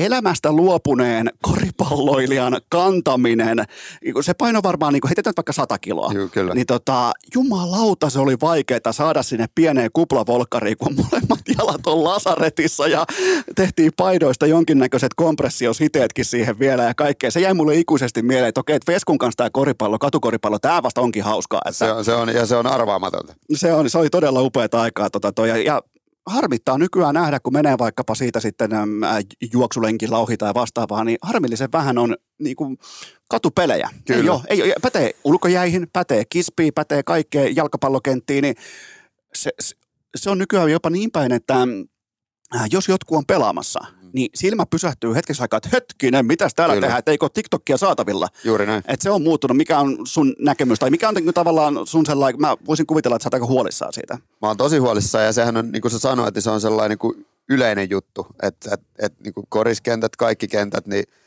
ei sit pihapillikulttuuri ole enää niin paljon. Ja sehän on se, joka on, on niin kuin minutkin kasvattanut ja Kyllä. sinutkin kasvattanut. Ja silloin se opettaa sit liikuntaa niin kuin yleisesti, eikä pelkästään sitä yhtä lajia. Kyllä, ja se yhteisöllisyys ja nimenomaan, Nimenomaan. koska mulle oli mielenkiintoista se, että lukioaikoina varsinkin Lahdessa, niin mähän olin enemmän koripalloilijoiden kanssa Mm, kuin jääkiekkoilijoiden kanssa. Mä olin nimenomaan siellä kispissä ja jos nykyään joku sanoo tai toteaa vaikka, että mä oon lahjakas puhumaan, niin siellähän mä opin puhumaan, kun mä laitoin näitä koripalloilijoita ensin nippuun siinä itse pelissä ja sen jälkeen vielä vittuilin päälle kuin, kuin Wesley Snipes, ää, tuota, musta donkkaa tykimin elokuvassa, niin sieltähän se kaikki on kotoisin. Joo, ja se kuuluu siihen niin vahvasti siihen, että sitten kun otettiin heittokisoja, niin sitten jos kaveri hävisi, niin sille kerrottiin, että sä hävisit vielä. Joo, niin joo. Sen lisäksi, että sä olit just kyykyttänyt sit siinä Joo, joo. Se, se, söi, se tilasi viimeisenä sitten Mamma Maria. Kyllä, juuri näin.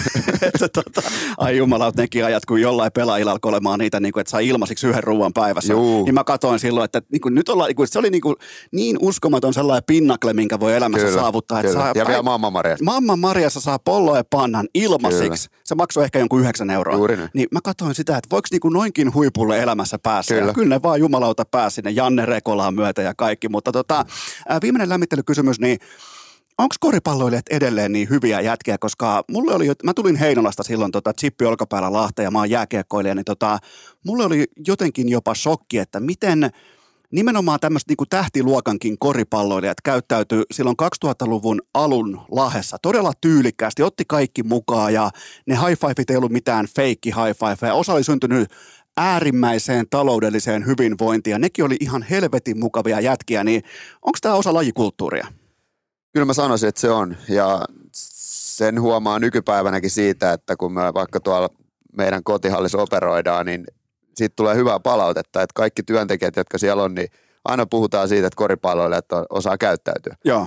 Ja kyllä mä sanoisin, että se, se on tota sellainen juttu, mistä koripallo kannattaa olla tosi ylpeä. Joo. Että kyllä se lähtee ihan tuolta, jos mietitään Lauri Markkasesta alaspäin, niin jos niin. meidän ykkös supertähti on, on tollainen henkilö kuin hän on, niin johan se antaa sen standardin, että miten muutkin käyttäytyy. Kyllä. Ja on se iso arvo koripallossa, että sä, sä oot kohtelias, sä katsot silmiä, kun sä kättelet ja saatat kaikki huomioon ja se kuuluu siihen lajikulttuuriin tosi vahvasti. Mä, tota, silloin kun mä aikoinaan tulin lukion ykköselle Lahteen, niin mä niin, tietenkin heinolalaisittain mä ajattelin, kun siellä niin kuin on aina, aika vahvastikin pitää olla niin kuin sellainen epäileväinen mieliala sen tiimoilta, että kun jollain on vaikka rahaa tai menestystä mm. tai muuta vastaavaa, niin vähän niin kuin tulla siitä kulmasta, että ne on varmaan mulkkuja. Niin mä olin jopa, niin mä muistan, mä olin jopa pettynyt, että nämä, jotka ui vaikka Nokian osakerahoissa tai Luhdan rahoissa, mm.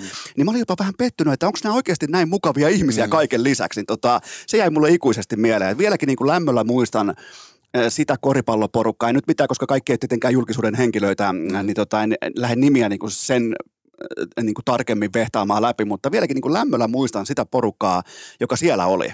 Kyllä. Et se, tota, se jäi, ja, ja no heitetään nyt pari nimeä tuosta, kunhan pari, kyllähän niin kuin, totta kai kun oli 82, 81, siinä sitten oli niin kuin tämä, oli Mäkäläiset, oli mm. Ville, oli Vesa Vuori, kaikki nämä, Kaunomäki, Rekola, Saukkola, ihan siis, ihan kun heittelisi tässä, niin kuin, tästä on 20 vuotta, kun mä oon viimeksi niin kuin nähnyt edes näitä jätkiä, niin tota, silti niin kuin aivan suoraan hatusta pystyy muistelemaan Kyllä. niitä hetkiä, niin, niin totean vain, että koripallon äh, tällä yhteisöllisyys ja tietty lajikulttuuri, miten se kutsuu ihmisiä luokseen vilpittömästi, niin kun ihmetellään vaikka susiengi-ilmiötä, niin sinne on todella helppo mennä tämmöisenä niin sanottuna bändivaunu fanina mukaan, koska ne ottaa aidosti vastaan. Oletko tästä samaa mieltä? No ehdottomasti. Ja toi on hyvä, hyvä vertaus toi susiengi, että jos miettii, että minkälaisen tavallaan niin hyökyaallon se on luonut siitä, että menestyksen myötä tietysti, mutta siitä, siitä huolimatta sen jälkeen se on jatkunut ja jatkunut. Niin just toi, että sun on helppo liittyä siihen, pelaajat on helposti lähestyttäviä ja, Kyllä. ja tota, ottaa kaikki huomioon, niin silloinhan se vetää puoleen. Ja mä oon huomannut nyt, että huuhkajat toimii tismalleen samalla tavalla, että oikeastaan ensin niin kuin susiengi tietyllä tapaa asetti standardin sen tiimoilta ja sitä ennen ehkä koin, että huuhkajien tämmöisessä puritaani-fanikerhossa ikään kuin ensin mitataan, että kellä on ollut vaikka Brasilian pelipaitaa lapsena päällä tai Saksan paitaa tai kuka on ollut mieshuora tai näin, niin, niin, niin tota, mä luulen, että nämä kaksi Suomen vahvinta fani-instituutiota on rakennettu nimenomaan sen sen varaan, että sinne on tosi helppo mennä. Kun taas jääkiekko, niin siellä katsotaan, että ei vittu, tänne tulee jotain köyhiä pyörimään, ei mitään muuta kuin onnisen paitaa päälle ja katkarapu voileivät tohon, niin tota, mutta mut näin se on rakennettu. Joo, ja siis mä luulen, että siinä on äh, suunnitelmallisuutta, mutta siinä on osaksi myös sattumaa ja sit sella, sitä, että minkälaisia ne henkilöt on, jotka siellä vaikuttaa siellä joukkueessa. Et se on ehkä se niin kuin, summa, miten se on syntynyt. Mulla on kova, kova kiima tällä hetkellä niin kuin pohtia edes tai löytää niin kuin mulkku kotimainen koripalloilija. Mä en, mä en pysty suoraan lonkalta sellaista sanomaan.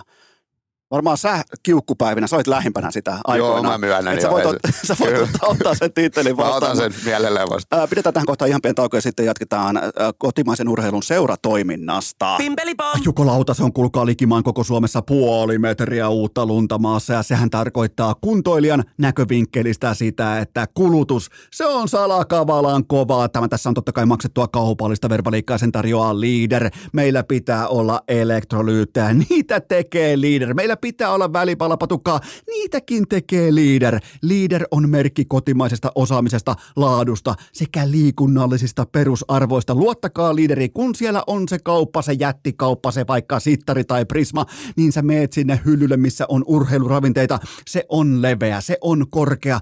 Poimi sieltä Leader, se on merkki kotimaisesta osaamisesta. Muistakaa kaupasta se Leaderin hylly ja kaikki tuoteinfo tuttuun tapaan osoitteesta leader leader.fi. Eteenpäin! Sittenhän me jatketaan Roope Suonion kanssa, joka on siis Lahti Basketballin äh, toiminnanjohtaja. Roope, tällä hetkellä kun mä aistin tai yritän ikään kuin lukea huonetta sen tiimoilta, että mitä kuuluu kotimaiselle seuratoiminnalle urheilun ruohonjuuritasolla, niin käydään vähän sitä läpi, että uutiset on totta kai negatiivisia, kaikki kulut nousee jatkuvasti, niin mitä se konkreettia siellä arjessa on? No se on just tota, mitä sä sanoit, että onhan se haastava, haastavaa, niin kuin, jos miettii omaakin, omaakin työtä, niin tällä hetkellä teen sitä yksin, jolloin vastuualueella on, voi kuvitella, että mitä seuratoimintaa liittyy. Niin, niin totta kai se on haastavaa. Ja sitten koripallossa on ollut se, että, että pelaajien palkat on noussut aika niin kuin merkittävästi ja, ja sitten suhteessa yleisömääriin, niin sehän ei ole mennyt millään tavalla niin kuin – käsi kädessä. Joo. Vaikka yleisömäärät on mun mielestä niin kasvaneet ja Lahdessa me ollaan hyvässä asemassa siinä, että meillä käy tosi paljon porukkaa, vaikka ollaan tälläkin kaudella pelattu huonosti. Mutta sillä se tarkoittaa sitä, että sun pitää myydä enemmän, sun pitää saada siitä tuotteesta niin kuin enemmän irti, sun pitää tehdä se tuote niin hyvin, että yritykset haluaa liittää oman tuotteensa siihen viereen. Eli tota, totta kai se on haastavaa. Ja Joo. koko ajan mietitään tapoja, millä me pystytään tekemään rahaa ja millä me pystytään saamaan parempi joukkue. Ja, ja tota, mutta totta kai se on haastavaa. Mikä on, mikä on ajanut nimenomaan näiden pelaajien liksan? Onko se ihan vaan tämä Euroopan paine, että ne kilpailuttaa tiukasti vaan ja ennen tulti, tuli jopa niin kuin ihan Euroopankin mittakaavassa merkittäviä pelaajia tuli Suomeen ensin. Totta kai siinä vaikuttaa artistiverotus näin poispäin ja kaikki muu kolmen kuukauden sääntö, mutta, mutta tota, mikä on tällä hetkellä sen tiimoilta tilanne? No varmaan yksi on se, että kotimaassakin aina joku maksaa sen palkan, mitä sä pyydät. Joo. jolloin, jolloin silloin se standardi on nostettu tosi korkealle. Ja sitten just, että et sitten kun sä et pysty palkalla kilpailemaan, niin sitten sun pitää kilpailla jollain muulla, joka tarkoittaa olosuhteita, harjoittelua, siitä, miten susta pidetään huolta. Mutta varmaan se, että joku aina maksaa sen palkan, mitä sä pyydät, niin se on ehkä nostanut sitten sen standardin tosi korkealle. Olisiko jossain vaiheessa pitänyt turvautua jonkinnäköiseen, koska se ei toimisi myöskään taas niin kuin sitten ihan työehtosopimusten mm. tiimoilta, että olisi jonkinnäköinen tällainen vähän niin kuin, se, se kyllä aika pitkältikin täyttäisi kartelin ehdot, mutta niin sanottu palkkakatto, mm. koska jääkiekos on tismalleen sama. Täällä ei ole kuin ihan muutamalla seuralla kohta enää varaa maksaa edes näistä B- tai C-luokan pelaajista. Ennen pystyttiin maksamaan A-luokan pelaajista ja silti kantaa oma vesi taloudellisesti. Nykyään jopa jääkiekossakin ollaan kusessa, niin jos sä katsot isossa kuvassa kotimaista urheilua nimenomaan seuratoiminnan näkövinkkelistä, niin, niin mikä on ollut sellainen iso vähän niin kuin käännekohta, että toiminta on muuttunut äärimmäisen hankalaksi nimenomaan taloudellisesti? No mä, mä sanoisin näin, että koripallossa on ainakin se, että se on mennyt täysammattilaisuuteen. Joo. Et en, ennenhän puhuttiin sitä, että niinku hyvätkin pelaajat oli päivätyössä jonkun X tuntia. Ja tota, sitten kun ollaan menty täysammattilaisuuteen, niin se tarkoittaa sitä, että ne pelaajat, pelaajat tota, ansaitsee elantonsa siitä. Sehän on hyvä niin kuin liikan kannalta ehdottomasti, että liikan tasohan on noussut tosi huomattavasti. Mutta sitten taas seuraajan kannalta, niin, niin se tarkoittaa sitä, että, että pitää myydä enemmän, pitää saada, pitää saada sitä euroa sisään, jotta ne palkat pystytään maksamaan. Toi on kyllä si- siinä mielessä toi on mielenkiintoinen jopa vähän niin kuin tollain, sulle se on vaan aika pitkälti sydämen tuote, mm. nimenomaan tämä lahtelainen koripallo, koska sun ei tarvitse feikata, kun sä oot ollut täällä aina. Kyllä. Sä oot ollut ihan niin kuin alkaen pikkuroopesta. Kyllä, niin, kyllä, juuri näin. niin, tota, niin, niin, jos, jos miettii nimenomaan sitä, että tämä on, ja sehän pitäisi olla suuri juhlan aika, kun toiminta muuttuu täysammattilaisuudeksi, mutta ilmeisesti kuitenkaan se ei pysty, se realismi on jotakin muuta sitten.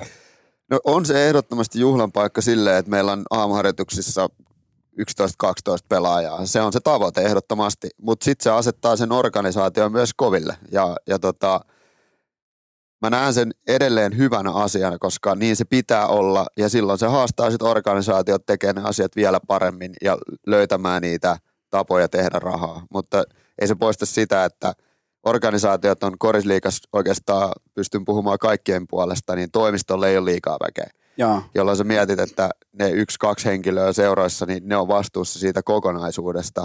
Ja se tarkoittaa myös sitä, että silloin se kasaantuu ja se paine siitä, että ne laskut ja palkat pitää maksaa, niin on, on todella kova. Eli se on ihan ilmeisesti, kaik- no jos oikeastaan jättää pois SM Liigaseurat ja HJK, niin ilmeisesti Suomen urheilu on tätä. No ihan varmasti ja se mikä siinä on huolestuttavaa on se, että, että jokaisessa kaupungissa on se voimahenkilö, joka Joo. kantaa sitä niskassa. Mutta mitä kun se poistuu? Niin, mitä niin. sitten tapahtuu? Ja sitten kun luetaan sitä, että, että okei, että seura X menee nurin sen takia, kun joku henkilö jää pois siitä, niin sitä aina ajatellaan, että okei, siellä on asiat hoidettu huonosti. Mutta ei se välttämättä ole niin, vaan se on vaan tullut liian raskaaksi sille yhdelle, kahdelle henkilölle kannatella sitä puolen millin tai 700 tonnin budjettia. Kyllä. Ja, ja sitten se otsikointi on negatiivista sen takia, vaikka se todellisuus on jotain ihan muuta. ja monestihan toi on niin kuin intohimo bisnestä ilman bisnestä. Että, No siis toi on täydellinen tapa, tapa niin kuin et kuvata se, ja sitä aika pitkälti niin kuin omasta selkänahasta, jopa rahapussistakin kompensoidaan sitä ää, tota, tilannetta. Ja miten sä näet sen, että kun tuli korona totta kai ja ää, sen jälkeen tuli talousnousu, tuli talouslasku lasku, kaikki nämä, niin, niin onko kumppaniyritykset tällä hetkellä, kun puhutaan niin kuin kaikesta muusta kuin SM Liigasta ja sitten vaikka HJKsta, niin onko ne jotenkin enemmän varpaillaan paikallisen urheilun, mikä on sun tatsi, onko ne enemmän varpaillaan paikallisen urheilun kanssa kuin aikaisemmin? Ehdottomasti. Ja sitten tullaan tässä siihen, että kun mainitsit koronan ja nyt tämä taloustilanne, niin, niin, niin me ollaan aina tehty niin, että me, niin kuin mä, mä koen, että me ollaan niitä yrityksiä varten, eikä ne yritykset ole meitä varten. Ja silloin, jos jollain yrityksellä on vaikka vaikea tilanne, niin silloin me neuvotellaan, että okei, että hienoa, että olette mukana vaikka pienemmällä summalla tänä vuonna. Ja sitten kun teillä menee taas paremmin, niin katsotaan, että palataan siihen. Joo. Että, että on se tilanne mikä tahansa, niin sun pitää, sun pitää niinku elää sen yrityksen kanssa. Joo, koska joo. sitten ne elää meidän kanssa siinä tilanteessa, kun on kolarit ja kaikki mahdolliset, kun paskaa suu kunnolla tuulettimeen, niin ne on meidän kanssa siinä, siinä tilanteessa. Ja edelleen korostan sitä, että mä koen, että, anteeksi, että me ollaan niinku sitä yritystä varten, eikä se yritys on meitä Joo, joo, toi, ja noin se pitää ollakin, koska ei, ei, positio ei riitä sanelukulttuuriin. Juuri näin. Leijonat voi, Suomen jääkiekkoliitto leijonat voi mennä ilmoittaa, että meidän tuote maksaa näin ja näin paljon. Mm. Sen jälkeen katsomaan, että sä maksat, sä et maksa, sä maksat, no niin tervetuloa kauppa näin. kiinni, onninen mukaan ja se on siinä. että tota, ja, ja, niin se menee. Kyllä. Ja, ja tavallaan tällainen niin kuin yhteen nivoutuva paikallis, tällainen kokonaisuus, kun puhutaan paikallinen urheilu, paikallinen yrittäjyys, niin siinähän on tosi paljon sellaisia niin kuin synergia-arvoja, mitkä ei välttämättä näyttäydy välittömästi niin kuin vaikka myytynä tuotteena tai vastaavaa. Että sä niin kuin suoraan sä et pysty niin kuin laittaa Exceliin sitä lisäarvoa, mitä se tuottaa.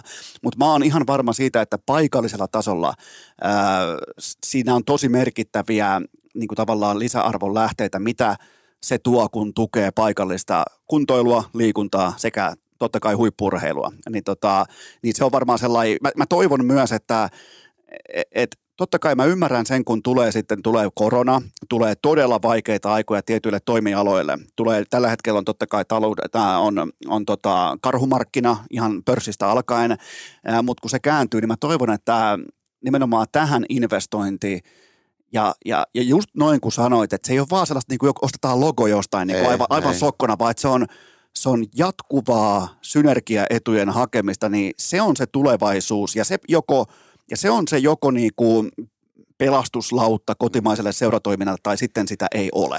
Joo, ja sitten to, toi on mun mielestä, nyt mä oon tehnyt tätä kahdeksan ja puoli vuotta, kohta yhdeksän vuotta, niin antoisin juttu on se, että kun sä yrityksen kanssa ideoit sen, että miten meidän kautta he pystyy näkymään silleen, että he saa huomiota. Kyllä. Se on kaikista paras tilanne, ja niin kuin mainitsit, niin se logon laittaminen takapuoleen, niin se on se, on se old school tapa. Kyllä, mä, Ja ostin, sit- mä ostin pesäpalloilija Juha Puhtimäeltä, ostin sen perseen viime kaudeksi ja, ja tota, ei tullut yhtään kuuntelijaa. No niin, juuri näin.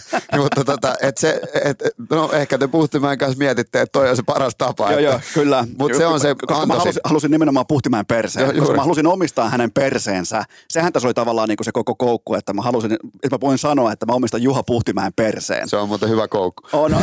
niin, mutta, mutta tossahan se tavallaan, jos mennään ihan vakavissaan tuohon takaisin, niin, niin tota, tossahan se nimenomaan on, että, ja muutenkin mä karsastan yli kaiken, itse myös niin kuin yrittäjänä ja podcastajana ja mainostilan myyjänä ja sen mainonnan tuottajana, niin tota, mä karsastan sanan sponsorointi. Kyllä. Sitä, että passiivisesti työnnetään vähän niin kuin chipit pöydän keskelle ja lähdetään pois kasinolta. Just Niinhän näin. se homma ei toimi, Ei, ei, vaan sä ei. itse kontrolloit ja seuraat sen jaon loppuun asti, jotta sä tiedät, miten sun rahat on käytetty. Kyllä. Ja sitten siinä on yhteistyökumppanuuksissa on kahdenlaisia firmoja. On sellainen firma, joka haluaa tehdä noin kuin sä mainitsit, että niille riittää se, että ne on, on, saa sen näkyvyyden ja saa ne kausikortit. Mutta sitten ne aktiiviset yritykset, jotka haluaa sitä vastinetta, niin se on se kaikista antoisin juttu. Että sä pääset yhdessä miettimään, että hei, että laitetaan pari meidän pelaajaa laskee pulkalla, koska on laskea sunnuntai ja me mainostetaan näitä teidän pulkkiin. Ja, ja tuohon vielä lisään oikeastaan tuohon niinku, tästä niinku pulkkaretoriikasta otan sen verran kiinni, että mä kannustan seuroja, jälleen kerran kaikki muut kuin SMNIK ja HIK, niin mä kannustan heitä olemaan myös samalla koko tämän kumppanuustoiminnan luova toimisto, mainostoimisto, Kyllä. että myy avaimet käteen. Urheilukästä myy nimenomaan avaimet käteen mainontaa. Se ei edes saa sanoa, täältä jos vaikka Elisa ostaa mainontaa, niin niille ei ole toimivaltoja. Mä oon myös se mainostoimisto ja luova toimisto. Ne joko ostaa tai ei osta, se on se päätös. Ja tämä on sellainen malli, mitä mä suosittelen myös urheiluseuroille, koska siellä on jo someosaamista, siellä on jo sisältöosaamista, siellä on jatkuva access siihen ydintuotteeseen, eli siihen joukkueeseen. Niin nimenomaan sen konseptointi, myynti, avaimet käteen, osta tai älä osta, mutta älä tuu selittämään, että miten se pitäisi tehdä. Kyllä. Niin se on se homma. Joo, ja sitten palataan taas muutama minuutti taaksepäin, niin tullaan niihin resursseihin. Joo. Että sitten kun siellä toimistolla on se yksi tai kaksi henkilöä, niin välttämättä ei ole osaamista siihen. Ja sitten tämä on isompi kuva, koska mä oon huolissaan myös, tai en huolissaan, mutta tavallaan vastuus myös koko liikasta, koska mä oon liikaseurojen puheen, puheenjohtaja, johtoryhmän puheenjohtaja. Niin se, että silloin sitä pitäisi pystyä tukemaan, antaa sit osaamista seuroille, että hei, että tässä on tällainen paketti, että ootteko kokeillut ja että et sit pitäisi pystyä tukemaan myös seuroja No paremmin. niin toi on aika hyvä idea nimenomaan, että siellä on olemassa tietynlaisia niin kuin valmiita konseptipohjia, Kyllä. jonka päälle voi sitten paikallisesti rakentaa tietynlaista kumppanuutta, Kyllä. koska se on ihan karu fakta, että joo, lipun myynti tuo tietyn. Se mm. tuo, niin kuin, ja mikä on muuten tällä hetkellä About Korisliiga seuran sellainen, jos mietitään semmoista niin piirakkaa äh, diagrammia siitä, kun puhutaan lipun myynti, puhutaan kumppanuudet, puhutaan fanik, äh, fanikamat, kaikki nämä oheistuotteet, niin, niin kuinka merkittävä osa on kumppanuudet?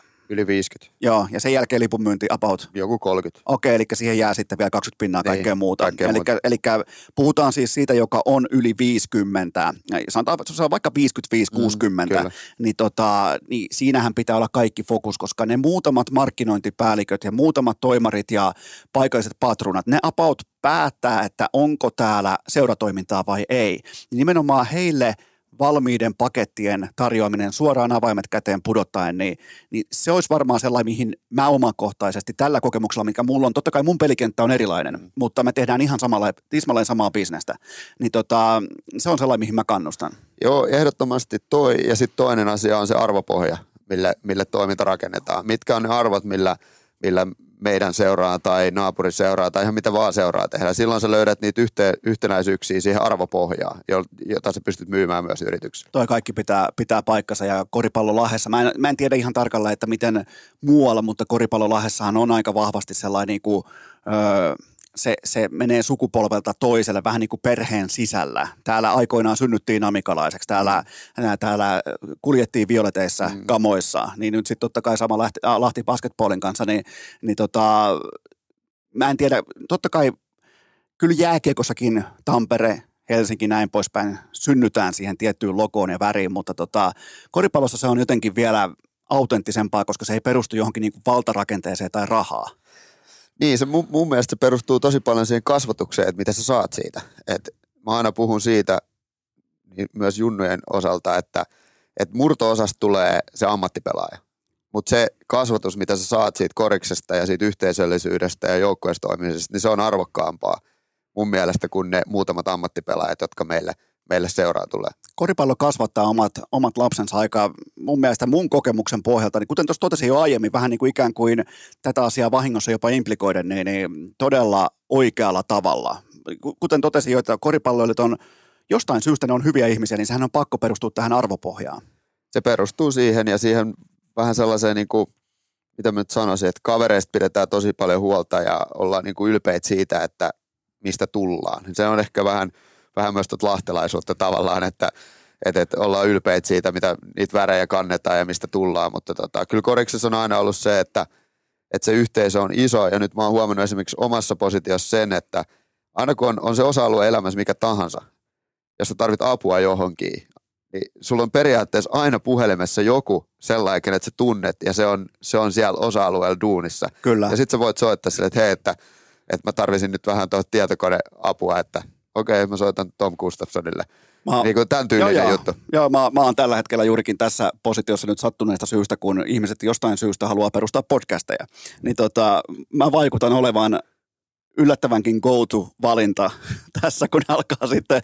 Ja hyvinkin niin kuin ihan isotkin julkisuuden henkilöt, joilla on vaikkapa radiota 20 vuotta takana, niin niitä kiinnostaa kovasti se, että miten pitäisi aloittaa podcasti, niin ne on hauskoja. Mutta toi, nimenomaan toi, että se yhteisöllisyyden verkostosta ne vastaukset löytyy jo, Kyllä. kunhan uskaltaa vaan ja, ja niin kuin tavallaan ei tätä tarvi yksin soutaa tätä järveä päästä päähän koko ajan, vaan nimenomaan niin kuin luottaa siihen, että se apu on yllättävänkin lähellä, koska täällä on varsinkin niin kuin lahtelaisessa koripallo tämmöisessä yhteisössä, niin sen verran, vaikka olen siitä pudonnut sivuun, niin totean kuitenkin no niin kuin menneisyyden pohjalta, että siellä on todella paljon siis osaamista, siellä on älykkäitä ihmisiä, siellä, on, äh, siellä on, ollaan merkittävissä positioissa äh, tota, jättiyhtiöiden hallituksissa näin poispäin, niin, tota, niin kyllä siellä on vastauksia. Niin tota, et nimenomaan palatakseni tuohon sun pääpointtiin siitä, että ne vastaukset, johon, jos uskaltaa vain kysyä, niin kyllä niitä sitten kanssa tulee. Kyllä, juuri näin. Ää, tota, Tämä mua kiinnostaa, että paljonko About Korisliigassa tällä kauden pyörittäminen maksaa? Ihan tulee niin kuin nyrkkiarviona.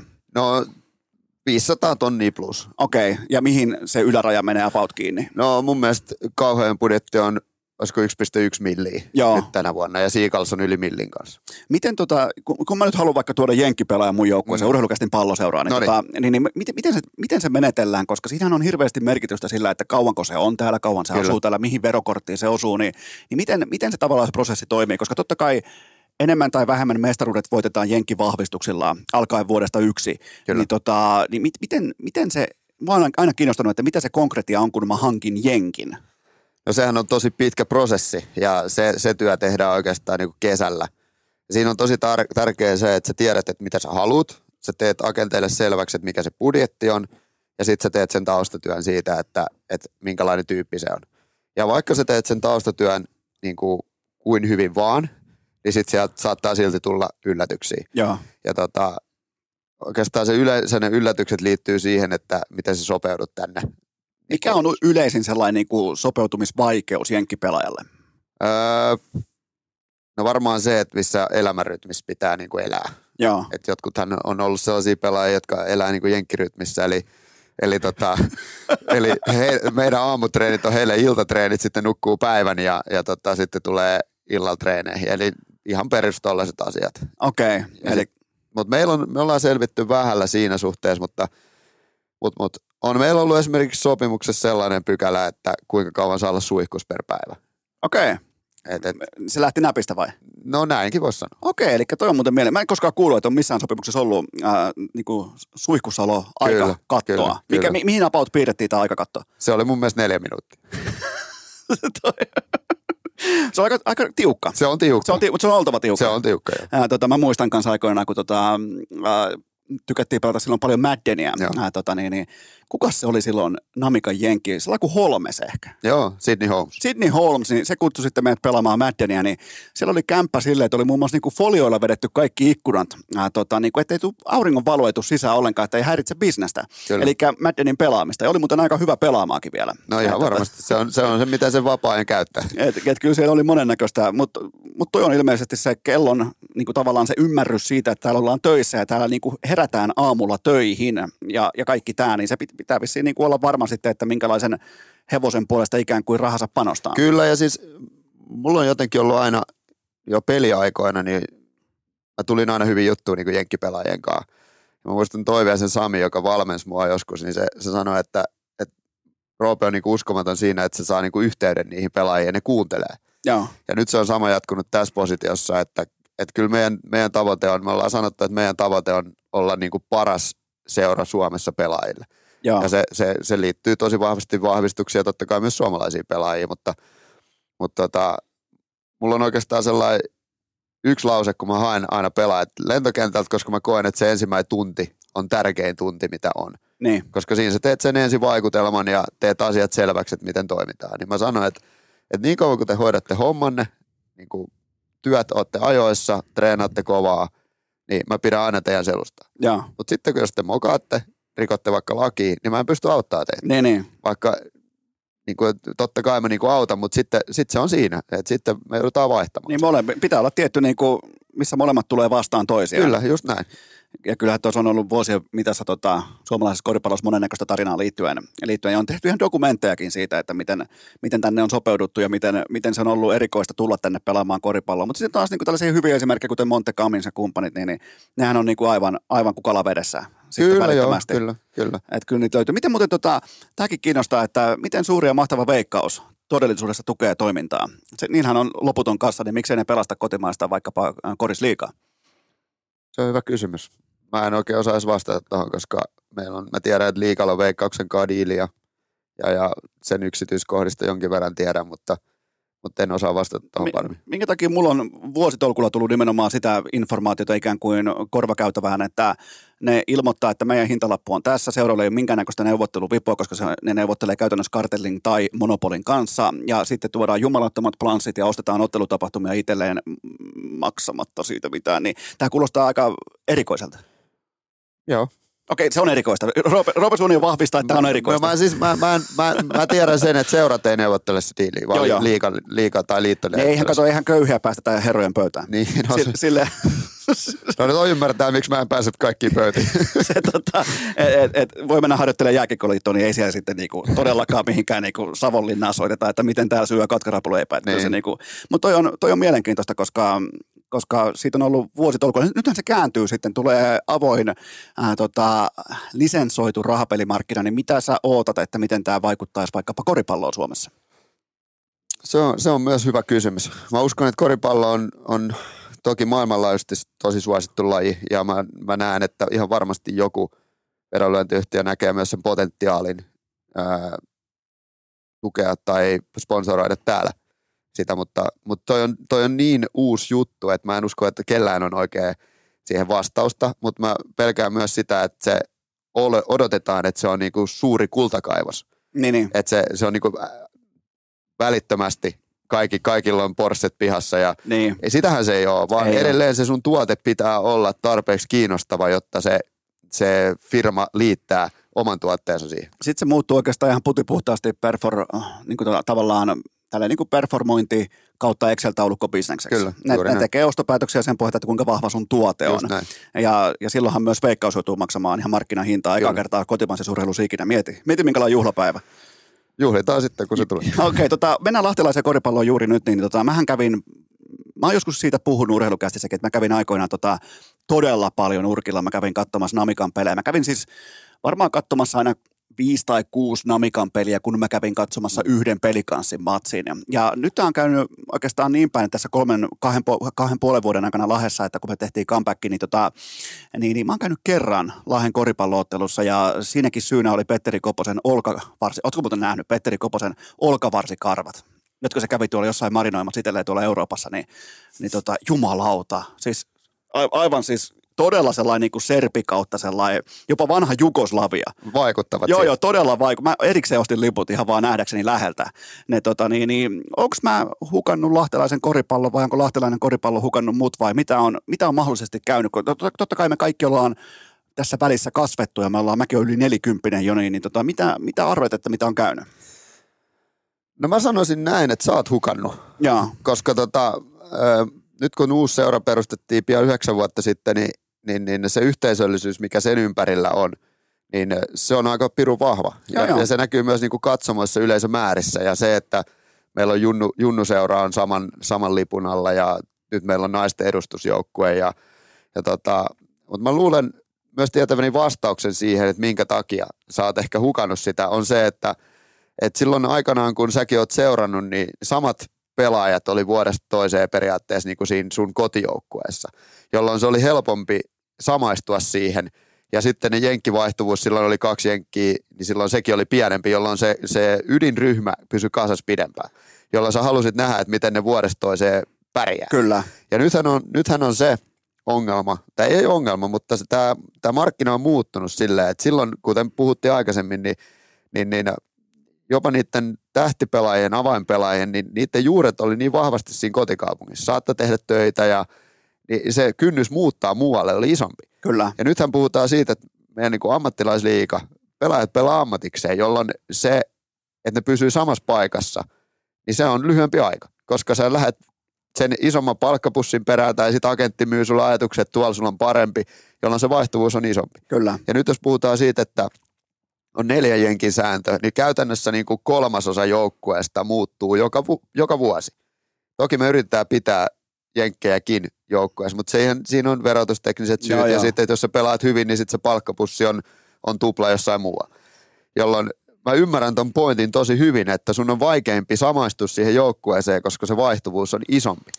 Tämä on tismalleen oikea vastaus. Tämä oli vähän niin kuin jopa tällainen visakysymys, että mm. tämä voi vastata oikein tai väärin, Kyllä. mutta se on nimenomaan toisen syy, koska, koska ylimalkaan kotimaisessa korisliikassa niin on tosi vaikea mainita pelaajia. Mä pystyn mainitsemaan sieltä 20 vuoden takaa paljon paljon enemmän pelaajia ihan ulkomuistissa kuin nykyisiä. Kyllä. Ja se perustuu nimenomaan siihen, että jatkuvasti kun mä ostan sen tuotteen, niin se on tiistaina erilainen kuin torstaina, se on taas lauantaina sitten kokonaan uusi.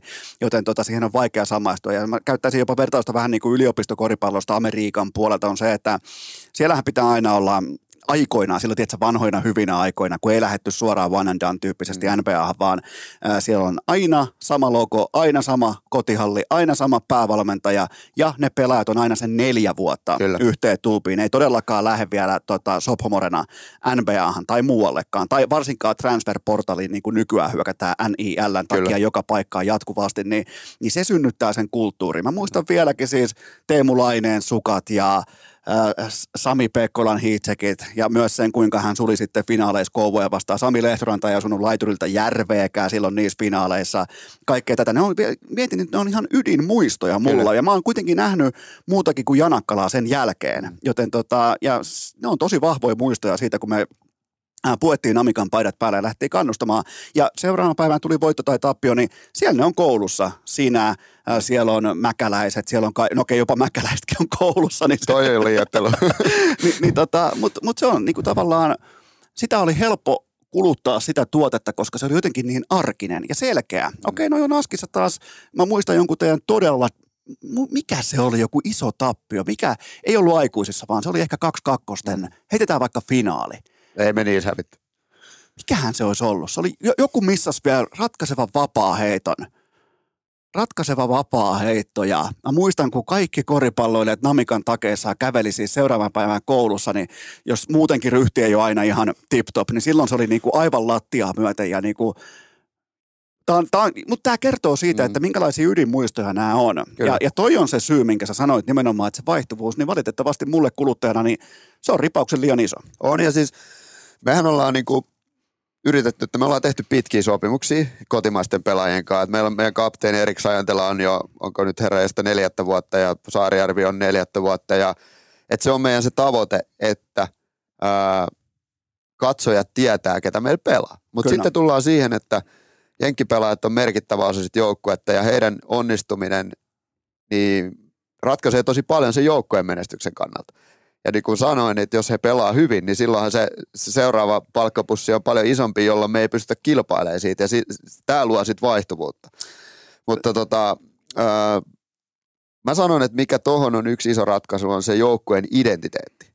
Että jos ei ne pelaajat pysy, niin sitten sä tiedät ainakin, että se identiteetti on se, että kun sä tuut katsoa meidän peliä, niin sinne jätetään kaikkemme, välillä voitetaan, välillä hävitään, mutta se tapa on se, että katsojalle ei ainakaan epäselvää, että noin antoi kaikkensa. Ja silloin kun se identiteetti on, niin sitten sä voit mennä sen identiteetin perässä, vaikka se vaihtuvuus on isompi. Mulla on, mulla on sellainen, myös sellainen niin jännä väite tuolta menneisyydestä jäänyt mieleen, että mä oon hyvin harvoin nähnyt tai todistanut paikan päältä niin heikkotasoista kotimaista koripalloottelua. Se, se on niin kuin, mä oon nähnyt todella, todella vinon pinon jääkiekon tiimolta ihan täyttä paskaa. Siis tällaista niin kuin passiivista loppusummerin venailua, mutta mä oon tosi vähän nähnyt laadutonta kotimaista koripalloa. Tämä on, tämä on hieno juttu, kun nostit tämän esiin, koska mä mietin tota, että, että, että meillä on paljon sellaista, että pelikans on iso, iso toimija Lahdessa ja mä tykkään katsoa lätkää ja tykkään käydä peleissä, mutta sitten kun mä oon itse käynyt pelaa lätkää ja sitten mä oon sieltä saanut porukkaa niin kuin peleihin, korispeleihin. Ja kaikki on ollut silleen, että vitsi tää oli makeeta.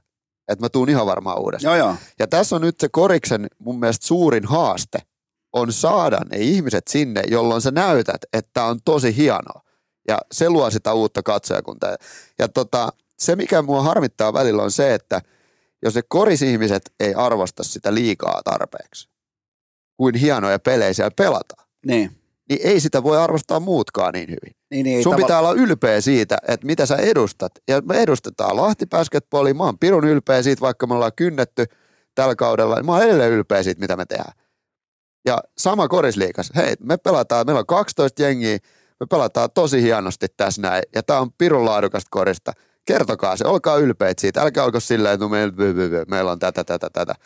Vaan olkaa pirun ylpeitä siitä, mitä te teette. Koska sillä se nousee, sillä se levii se massa, kuka tätä rupeaa seuraa. Joo, ei, ei kukaan, ainakaan mä nyt puhun ihan aikuisena perheenisänä tässä, niin, niin en mä sijoita mun rahoja semmoiseen toimintaan, missä, ja pätee myös bisnekseen, siis semmoiseen mm. toimintaan, missä se itse bisneksen pyörittäjä ei ole ylpeä siitä sen tuotteesta. Ja pätee totta kai myös ihan samalla tavalla arkielämään, mutta myös ää, tota, urheiluun. Kyllä. Se, siinä pitää olla tietyllä tapaa niin kuin sellainen ätäkki päällä, sellainen tietty vähän niin kuin äh, sellainen lapsen kasvoinenkin iloisuus, ylpeys siitä, että katsokaa, että minkälainen koris, koripallokenttä ja joukkue meillä täällä on. Että, että tämä, on, tämä vasta hienoa onkin, että mulla tulee liikaa nimittäin, ää, tota, koska – mä käytän vertauksena nyt jälleen kerran jääkiekkoa, mm. mä tiedän, mä oon vähän kendojanari, niin kuin teillä päin sanotaan, että tota, niin, niin, niin tota, SM-liigassa on niin helppo istua katettuun pöytään, koska TV-raha sen ylimitoitetun diilin jälkeen on täysin hävytön. Riittää se, että täyttää sopimusehdot ja palkka juoksee normaalisti. Kun taas sitten muualla niin joutuu ihan oikeasti keksimään keinoja, niin, niin niistä keinoista ylpeänä oleminen kuluttajan suuntaan yhdistettynä siihen vahvaan tuotteeseen, joka on se koripallo, josta on tullut läpi nimenomaan nämä susiengin pelaajat, Markkaset, kaikki, okei, okay, Markkanen totta kai ihan marginaalisesti Suomen parketeille, mutta siis nimenomaan se ylpeys siitä, että tämä on itse tehty tässä. Ja tämä ei niinku, tämä ei tule mistään jostain Telian jättimäisestä TV-rahan lompakosta ikuisesti tänne, vaan tämä on tässä, tämä on meidän ja me ollaan tästä ylpeitä. Juuri näin, ja, ja tota, jos sä katsot vaikka meidän viestintää tänä vuonna, me, me, me ollaan kynnetty, no okei, nyt ollaan voitettu kaksi vikaa peliä, mutta itse kun sitä teen, niin mä oon ollut niin kuin yltiö positiivinen siinä, vaikka ollaan oltu tosi syvällä välillä. Niin. Koska se ei auta mitään, että se ulos, mitä me näyttää ulos, alkaa näyttää negatiiviset. Päinvastoin, sä vaan niin kuin pusket sinne positiivisuutta ja oot edelleen ylpeä siitä, vaikka me ollaan oltu viimeisenä sarjassa. Kyllä. Koska se, miltä sä näytät ulospäin, niin on se tuote, mitä sä myyt.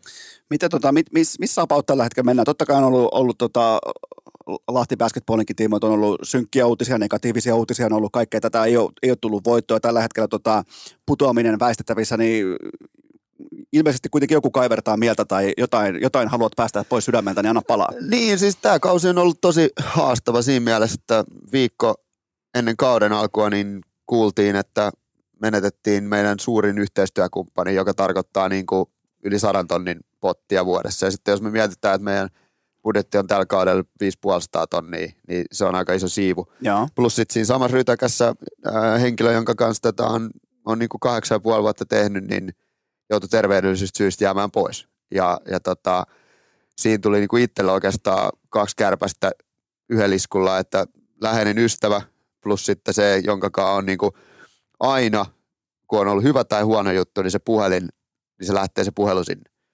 Niin hän poistui siitä kokonaan ja on ollut pois koko kauden ja on, tulee olemaan pois tulevaisuudessa, jolloin niin kuin itselle tuli yhdessä rysäyksessä niin, kuin niin paljon sellaista, ää, mitä piti käsitellä. Ja siinä samassa tilanteessa sitten meidän apuvalmentaja joutui jäämään pois perhesyistä, jolloin, jolloin oltiin siinä tilanteessa, että päävalmentaja on, on niin kuin yksi, jolloin mä tuen sitä, koska osaaminen nyt on vähän, niin kuin tosi laajaa. Niin.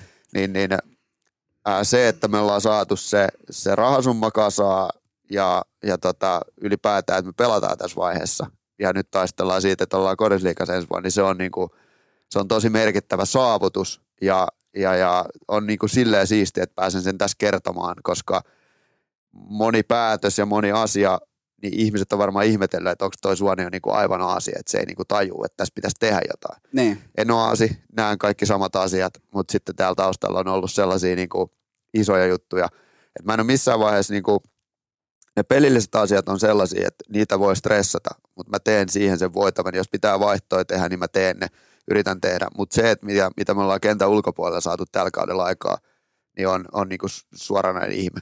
Okei, eli siellä on pystytty paikkaamaan tämä sadan tonnin tikki, joka tuli, ja se varmaan tuli aika yllättäenkin siinä. No se tuli niin yllättäen. Mat, matto alta no se, joo, ja sitten vielä lisättynä tähän niin kuin henkilö, henkilö tota, resurssin poistumiseen, niin tällä henkilöllä on, on todella suuri merkitys tämän koko seuran historiassa, ja ilman, ilman hänen, hänen panostaan, niin, niin tota, en tiedä missä oltaisiin.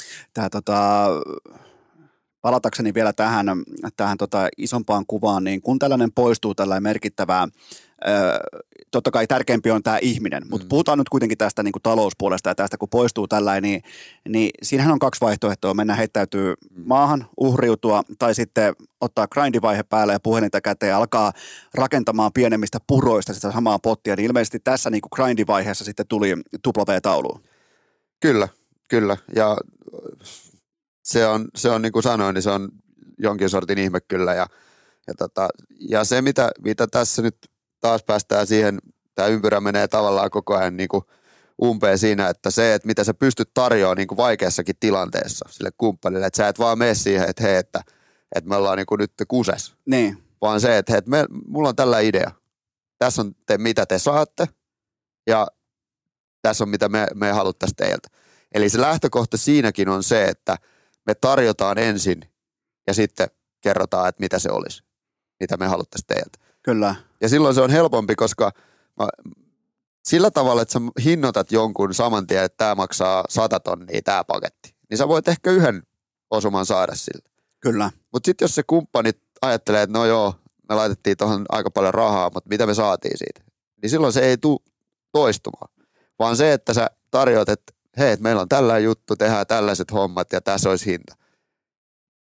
Ja sitten sanot, että okei, saatte vielä kaupan päälle ton niin silloin se kumppani ajattelee, että hei, mehän saatiin vähän enemmän, mitä, mitä tota, me sijoitettiin tähän. Joo, se itse asiassa se kumppani pitää saada, mä voin nyt sen verran paljastaa, että tota, yksi urheilukästi merkittävimmistä tavallaan tällaista neuvotteluvivuista on se, että mä saan sen kumppanin aina tekemään tästä kumppanuudesta erillisen LinkedIn-postauksen. Se haluaa vähän niin kuin repostella ja prassalla, että hän on löytänyt podcastit ja hän, niin kuin, hän hyppäsi etupellosta mukaan tähän uuden trendin mainontaan ja kaikkea tällaista, niin se on se jättimäinen voitto, koska silloin kun siinä positiossa ollaan, missä hän pääsee ylpeilemään alfa-bisneksessä omalla löydöllään, niin, niin tota, sen jälkeen se ei päästä koskaan irti. Eli vähän niin kuin samalla tematiikalla, että se tuntee nimenomaan se paikalliskumppani tiettyä ylpeyttä siitä, että hei, tämähän muuten, tähän tulikin enemmän. Että lähti katsoa niin kuin normaali katiskaa otti, että siellä on yksi hauki, Kyllä. siellä oli kolme lohta. Kyllä. Niin tota, se hyvä fiilis siitä, mikä tulee, se voi olla pieniäkin asioita, niin ne voi rakentaa ihan, ihan siis pysyviäkin tällaisia kitkiäkin siteitä sekä seuran että sitten kumppanuuden välillä. Kyllä ja siis otetaan nyt yksi esimerkki se, että meillä oli uuden vuoden aattona matsi ja tota, mä esitin kaupungille, että miten jos kaupunki tarjoaisi tämän pelin, että juhlittaisiin niinku uutta vuotta kaupunkilaisten kanssa niinku korispelissä. Niin. Ja tota, me oltiin pelattu siis huonosti sitä ennen. Ja sitten mä mietin, että kun on, vaikka on ilmaiset liput, että tuleeko niinku porukka katsoa niin. tuollaista jengiä, joka ei ole voittanut. Niin katsomo alkoi täyttyä, peli alkoi, niin ei olisi mahtunut yhtään ihmistä enää Joo. halliin. Voitettiin muistaakseni seitsemällä pisteellä. Oli niin kuin ihan kaiken maailman oheistoimintaa, lapsille kaikkea, sirkusta, kaikkea. Ja siis mä, mä, mä väitän, että, että tota, ne, ketkä siellä oli, ne muistaa sen, se muistijälki, mikä sulla on, niin ne muistaa ton. Joo, joo. Sitten meillä oli niinku legendaariset lahtisukat, niin me tehtiin siihen kampanjaan, niin porukka, että mistä näet saa, mistä näet saa, ja sitten museokaupasta alkoi loppua jo kamat sen takia, kun me tehtiin se sukkakampanja.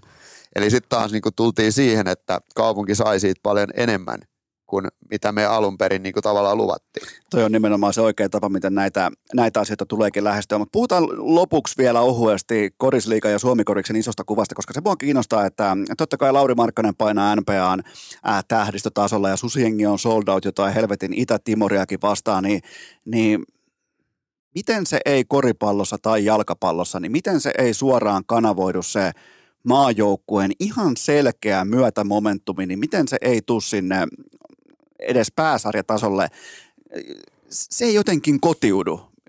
Mistä se voisi johtua? No mä mietin itse asiassa vähän tota, kun mä tulin tänne ja mä näen siihen sen sellaisen syyn, että se on ok, että sä oot pelissä se, se tota, mäyräkoira boksi päässä ja huudat siellä ja heilutat lippuun, mutta se ei ole ok, jos sä oot vaikka sun kotikaupungin joukkueen pelissä. Aika hyvä pointti. Et, et, et se on jännä, että niinku maajoukkue antaa, on se sitten vaikka koriksen kisat muualla ja sinne lähtee koneita ja siellä voidaan vetää niinku ihan hullul, hullul drivilla. Mutta sitten jos sä tuut tuohon niinku kotipeliin, tuohon kotosaa halliin silleen ja sä vedät saman drivilla, niin sitten siinä vähän katsotaan, että hei, onko toi jurissa niin, niin. vai onko toi se on. Joo, joo, Mutta on... sitten se on ok, kun sä lennät tuhat kilsaa, 2000 kilsaa johonkin, niin silloin sä voit tehdä Joo, alkaa kuiskintaa tuohon Sepolla vähän korkea Ju- auki. just että- näin, Joo, just joo. näin, et- mutta toi on hyvä pointti siitä, että minkä takia me uskalletaan kenties olla omia itseämme jossakin muualla kuin sillä, siinä paikassa, mikä pitäisi olla se mukavuusalue. Just näin. Ja sitten se, että, että miten sen saa fiiliksen saa niin kuin perus keskiviikon korisliikamatsiin, niin mulla ei ole vastausta siihen. Mä, siihen vaikuttaa mun silmin se, että pitää voittaa. Joo. Sehän on ihan selvää, että sitten kun sä voitat tai sitten sä taistelet, niin sitten se yleisö lähtee siihen mukaan. Ja sitten tietenkin yksi, mikä mun mielestä pitäisi saada, on se vähän niin kuin laji mikä laji, niin niiden persoonien esiin tuominen. Et mietitään, että korissa ei saa palstatilaa niin kuin valtamedioissa. No sitten Erik Sajantila pelasi ihan huikean niin kuin lokakuun ja valittiin kuukauden pelaajaksi. Niin kummasti. Kaikki mediat oli kiinnostunut siitä. Joo, joo. Ja sitten myös se, että mitä koriksenkin pitäisi tehdä paremmin. Sun pitää olla itse aktiivinen. Sun pitää itse olla aktiivinen ja kertoa näitä tarinoita. Joo, joo. Et esimerkiksi eilen ta- legendaarinen Tapio Suominen sanoi meidän pelissä Lapualla, että siellä pelaa Lapualla sellainen jamppa, jonka isä on pelannut Topossa. Jolloin siinä on tarina, mikä mun mielestä pitäisi niinku ehdottomasti tiedätkö, tuoda esiin, että et miten poika kokee sen, että Faija on ollut täällä joskus pelaamassa. Ja tällaisia tarinoita on todella paljon Joo, joo. jotka pitäisi vaan tuoda rohkeammin esiin ja tunkea niitä, että hei, tulkaa tekemään juttu meistä. Sitten jos se sanoo, ei, okei, no mulla on tällainen parempi, että et sä voit tätä skippaa. Ja itse asiassa mä otan tuohon kiinni sen verran, että koripallo tällainen yhteisö on pitkään ollut mun silmissä vähän sellainen niin kuin sekuntikello yhteisö, että ne Mm. laittaa sunnuntai-iltana sekuntikellon päälle ja mittaa kuinka paljon urheiluruudussa on koripalloa. Joo, ja, ja, tota, ja samaan aikaan, kun vain muutama organisaatio on ymmärtänyt sen, että viikatkaa laiskalle medialle valmiiksi Just sisältö. Ihan siis suoraan, että ei tarvitse painaa mitään muuta kuin enteriä, niin kyllä ne täyttää palstaa, kyllä ne nostaa ilmi, ilmiöitä esiin, mutta ei niillä ole resursseja, välttämättä ei ole, ei ole motivaatiota, ei ole tota, drivea lähteä itse tutkimaan, niin tutkikaa pohjat valmiiksi ja Kyllä. antakaa se tavallaan se juttu syötettynä. Ja, ja yksi asia, mitä mä, mihin mä kannustan seuraamaan, mä tiedän, tämä on myös resurssikysymys, mutta pikkujututkin medialle sinne ottelutapahtumaan. Muist- Mä muistan vieläkin vaikkapa, että Topon matseissa oli jonkinnäköistä pikkupurtavaa mm. tota, siinä pääkatsomon takana. Kyllä. Ni, niin tota, ja toimiva internet, silloin aikoinaan kova juttu. mitä, ei- mitä ei vaikka vittu ole Porissa vieläkään.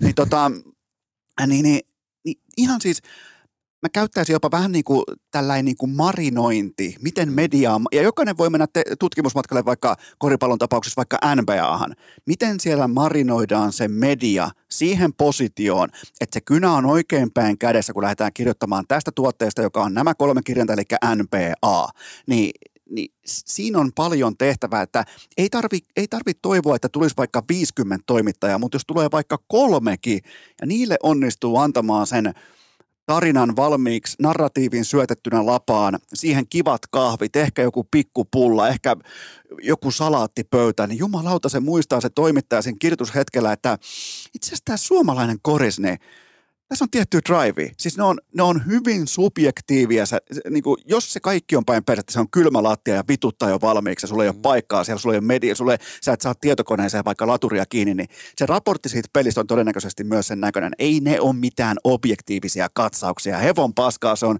subjektiivinen toimittajan omakohtainen kokemus siitä, että miten hommat oli hoidettu. Tämä oli mun vähän kuin räntti tähän. Joo, ja siis tässähän tullaan siihen, että sä oot ylpeä siitä tuotteesta. Just näin. Et sit kun sä oot ylpeä siitä tuotteesta, niin sit sä kutsut ne niinku rintarottingilla, että juuri näitä asioita varten, mitä sä, mitä sä sanoit. Kyllä. Mutta sehän on kaikki on siitä, että meidän pitäisi olla enemmän ylpeitä siitä, että täällä pelataan oikeasti pirun laadukasta koripalloa. Eli ylpeys on sellainen, mikä otetaan mukaan tästä vielä. Ehdottomasti. Sellainen kuin se on. on onko vielä loppukaneetteja, koska tämä ihan oikeasti alkaa loppua vähän niin kuin aiheetkin kesken. Onko, onko jotain hotteikkejä? Onko, äh, tota, no Coach Palotiestä ei viitti puhua mitään, koska se on myös urheilukästin tämän kauden ikään kuin tota, äh, vakioasiantuntija, niin tulee vähän niin kuin, tulee, tulee ikään kuin pitää jäävätä itsensä tässä ulos. Mutta onko jotain niin kuin hotteikkiä tai onko NBAsta näkemystä?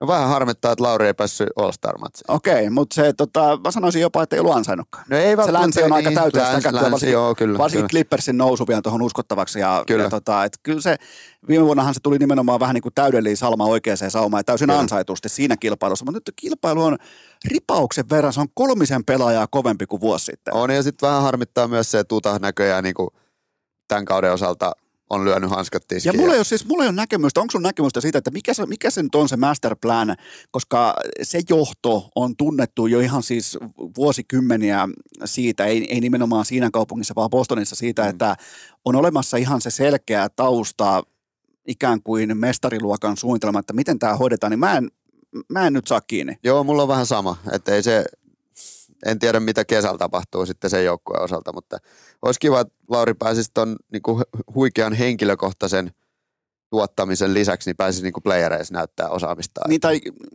löysikö hän johonkin, koska kaikkihan nyt ymmärtää tietenkin Salt Lake City, niin, niin ei ole se. Ei ole ei se ole se paikka. destinaatio. Ei, ei, se, ei, siellä ei ole aqua wateria eikä. Ei, ole, ei, ole, ei ole. niin, niin tota, se olisi kyllä hienoa, kun sinne tulisi oikeasti joku. Kyllä. Joku sellainen, että siinä muodostuisi sellainen selkeä yksi-kaksi Kyllä, punch. Nyt, kyllä. sitten, nyt se on aika pitkälti ollaan yhden hevosen varassa. On, ja sitten Clarkson on vähän siinä rajoilla, mutta se, sille ei riitä vielä. Niin, niin no just, ne ei, ja, ja varsinkaan ei tule riittämään jatkossa, koska Niin. koko ajan käydä tuntuu, että se putoaa vähän alemmas. Mutta onko muita hottekkeja NBAsta? No siellä on niin paljon, että on vaikea nostaa niinku yhtä. Että Kuka on, kuka on sun suosikki pelaaja tällä hetkellä? No kyllä mä aika paljon Stephen Curry seuraan ihan vaan sen takia, että se pelipaikka ja sitten niin kuin mä oon aina niin kuin ollut tavallaan se opiskelija siitä, miten sä heität sit palloa ja millä tavoin sä heität sit palloa ja edelleen coachaa niin kuin meidän pelaajia, niin, niin, niin, se kiinnostaa paljon. Tietty Luka ja ihan älytön niin kuin, ää, kaveri, jolle niin kuin fyysiset ominaisuudet ei, ei riittäisi liikaa, mutta sitten se taito on vaan niin, niin kuin huikea ja tota, Lukaa seuraan aika paljon – sitten myös itse asiassa löytänyt itteni aika usein katsomassa niinku OKC-pelejä. Okei, no niin, kato mun musta hevonen tähän kauteen. Et, et se, nyt, kun, nyt kun ne vielä sai Haywardin sinne, niin, niin sai yhden niinku kokeneemmana jampan sinne. Et, et, et, yleensä aina kun aamulla ensimmäisenä kun herään, niin oot MP-jäppi kattoo sieltä. Sitten aika usein etsii justiin nämä kyseiset pelaajat, mitä mainitsin, ja sitten on nyt huomannut, että pelasko OKC, ja sitten Joo, katsoo, joo. miten niillä menee. Ja Lauri mit- tietysti, että Miten äsken, äsken on tehot ja Kyllä, kaikki just tämä. Miten tota, kuka oli parikymmentä vuotta sitten, vaikka silloin 2000-luvun vaihteessa, niin kuka oli sun ykkös NBA ää, pelaaja silloin? Jason Williams. Okei, niin sä tykkäsit valkoisesta Joo. suklaasta. Joo, se, Sitten se piti vähän erotella silleen, että pelaaja, joka auttaa joukkuetta ja kuka ei auta joukkuetta. Tai siis niinku Williamson oli se highlight äijä ja Joo, joo. okei, ne menestyikin ihan ok, mutta, mutta kyllä, kyllä sitten tietenkin joku Steve Nash ja, ja, ja no Magic on varmaan ehkä se kaikkien aikojen suosikki. Mä oon vähän liian nuori Magickiin vielä. Ootko? Täytyy myöntää, että mä oon vähän liian sillä lailla, että se meni just siinä se jakolinja meni siinä about, äh, tota, kun mentiin suoraan Michael Jordanin Joo. sitten. Niin, no niin mä, Jordan tietysti. että mä, mä oon joutunut vähän niin kuin takaperoisesti opiskelemaan Magicin Kyllä. itselleni. Sama Larry, Larry Bird tietenkin Joo, kuuluu kyllä. siihen samaan kategoriaan, mutta mi, mi, mitähän muita oli tuolla? Mä muistan silloin, kun mä tulin kouluun ää, 2000, joo kyllä 2000 syksyllä. Mä muistan, kun me mentiin Salppurin, sä et välttämättä ollut siinä, mutta mu- muistan vaan sen, että Salppurin ruokalaa ja kaikki puhu Vince Carterin donkista. Joo, kyllä. Kaikki puhu kuinka se, ja kellään ei ollut nauhaa. Se oli mielenkiintoista aikaa, koska ei, silloin ei ollut sellaista juttua, että sä voit mennä johonkin YouTubeen. YouTubeen ja laittaa, mutta kaikki niinku, osa oli nähnyt sen, kun silloin oli, mä muistan vielä, että mulla tuolla Lautamiehen kadun opiskelijakämpässä, niin silloin avattiin telkkari joku erillinen olympiakanava. Joo. Siis niitä ilman selostuksia, ilman mitään, pelkkää kuvafiidiä.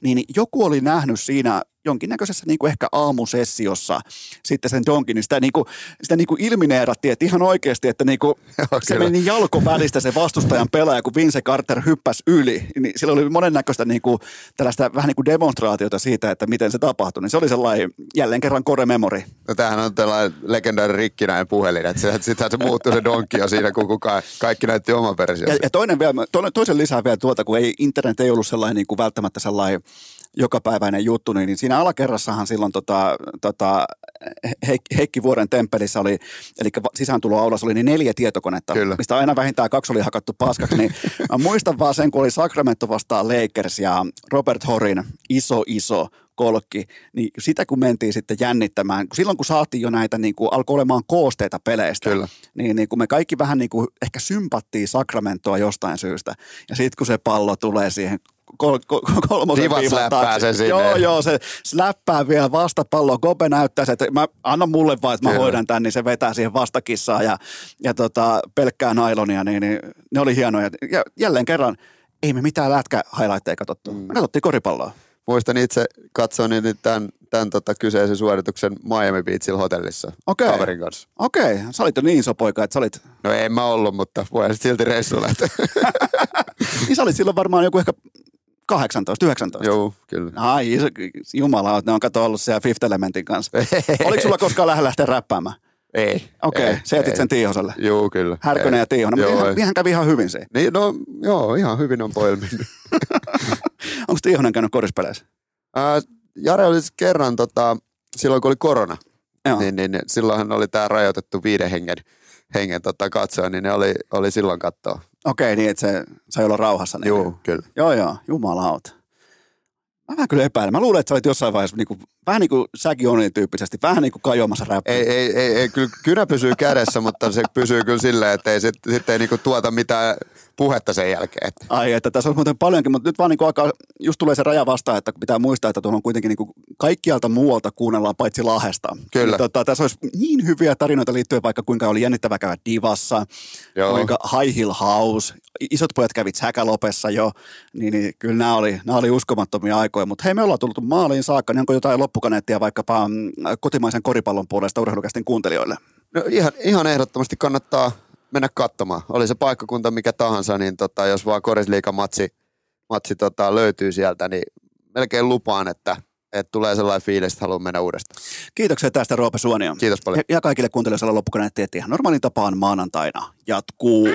Paitsi että viikonloppu ei alakaan aivan vielä, nimittäin tämä kyseinen jakso nostaa itsensä ylös arkusta kuin The Undertaker konsanaan aikoinaan. Kaikki tietää homman nimen Eno Esko, 40 perheenisä, yötä vasten pitkän hiihtolenkin jälkeen. Hän ei todellakaan enää nykypäivänä. Mennään jakso numero 613.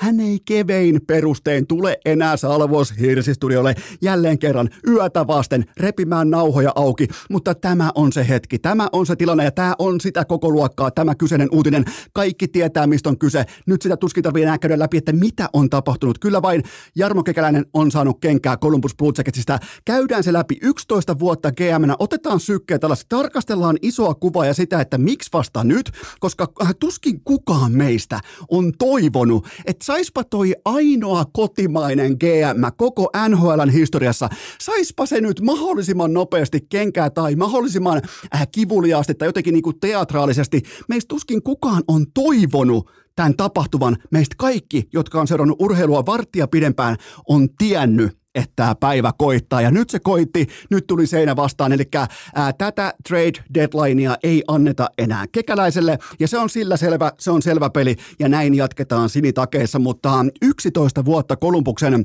ää, sinitakkien johdossa, mutta nyt se tie on kuljettu loppuun. Ja tämä oli sikäli vain ajan kysymys. Kuten me ollaan aika kattavasti minä ja sinä käyty tätä hommaa läpi urheilukästissäkin, niin ää, kun sä menet pokeripöydässä all in ja sä tunnet sun kaikki pelimerkit, ää, et ainoastaan kertaalleen, vai jollain ihmeen velkarahalla kahdesti pöydän keskelle ja häviät, niin se on vain ajan kysymys, se on vain kellon kysymys, että milloin ne kasinon järjestysmiehet saattaa sut ulkoovelle. Ja tämä oli se hetki. Nimenomaan päivän verran ystävänpäivän jälkeen. Tämä on se tilanne, tämä on se takaseinä, tämä on se tavallaan niin kuin peräsatama kaikelle tälle toiminnalle. 11 vuotta mukana paljon hyviä vuosia, paljon hyviä päätöksiä, mutta kyllähän tämä, kyllähän tämä lopun korpivaellus, jossa tavallaan GM Kekäläinen on jahdannut omaa häntäänsä, eli on ikään kuin tehnyt peura-ajovaloissa tyyppisiä päätöksiä kahden all-in valintansa jälkeen, yrittänyt tavallaan paikata ja kurottaa niiden, kurottaa eri asioihin sen tiimoilta, että saisi paikattua niitä edeltäviä virheitä, jotka on siis aivan kardinaaliluokkaa, mutta siis äh, tavallaan mm, Ensin Kekäläinen meni totta kai all in Johnny Gadron kanssa. Heinäkuussa 2022 liki 10 megaa vuodessa kesään 2029 saakka siten, että Joni Jääkiekkoa ei voi liikutella mihinkään ilman hänen omakohtaista seuravalintaansa, joten kaikki valta annettiin tälle Mikkihiirelle ja tämä Mikkihiiri on aivan täys fiasko.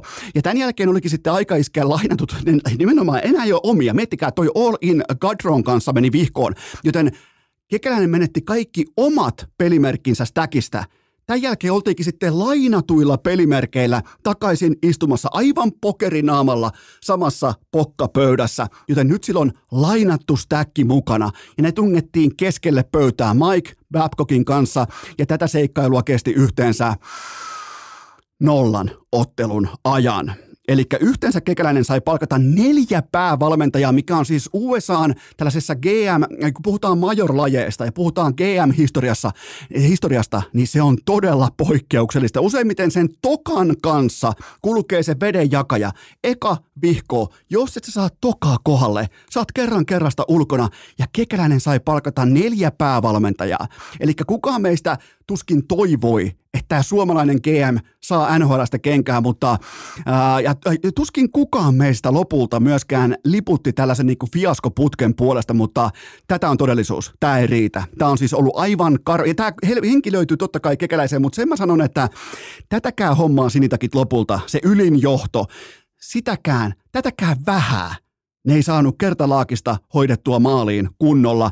On ihan silkka vitsi, että jääkiekkotoimintojen ylipappi John Davidson jatkaa sekä omassa tehtävässä, joka on mennyt aivan vituiksi, ja sen jälkeen ottaa siihen kylkeen vielä kannettavakseen kekäläisen GM-hommat – Tämä on ihan täys vitsi. Se, joka on ollut latomassa samaa venettä kohti pohjaa, niin se jää sinne edelleen kapteeniksi ja ilmoittaa, että hei, homma hanskassa, mä hoidan Jarmon työt. Ei tule toimimaan. Ja nyt kun ne lähtee kohti trade deadlinea, niin ihan selvästi tehtiin päätös siitä, että kekäläinen ei saa enää yhtään mahdollisuutta. Hän on siis saanut varmaan, hänellä on enemmän kuin keskimääräisellä kissalla elämiä. Vähintään siis 11 vuoden aikana vähintään yli yhdeksän. Joten tota, mm, Tämä on hyvin mielenkiintoinen tämä linjaus, mitä tehtiin, koska totta kai John Davidsonin pitää lähteä samalla oven avauksella. Hän on ko, niin kuin tavallaan ko-sainannut, eli yhteisallekirjoittanut kaikki merkittävät päätökset. Vaikka niissä lukee kekäläisen nimi, niin hän on se, joka ohjaa vähän niin kuin perätuhdolta tuota kyseistä laivaa. Tämä on aivan uskomatonta.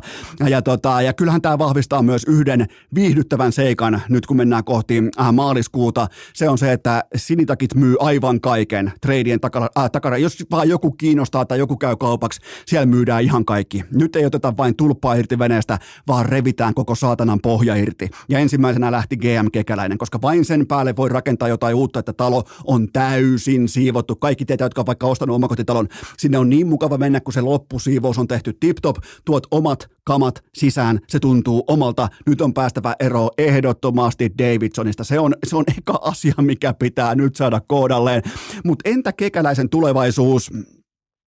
CV, se on kokonaisuutena väkevä. Hän on heittomerkeissä vasta 57-vuotias, todellinen veteraani, arvostettu veteraani, aina business as usual, kaikki näin.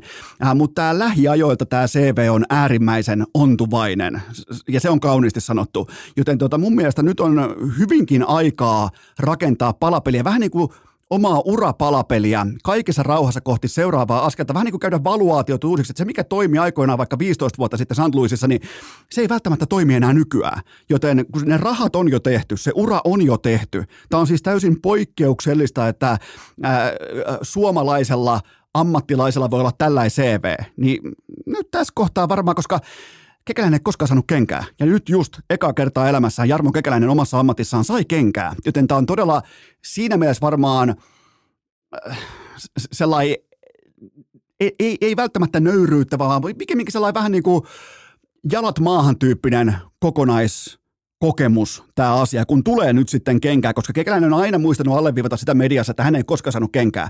Ja nyt tavallaan se pinssi sieltä rinnasta on revitty pois aika näyttävinkin elkein.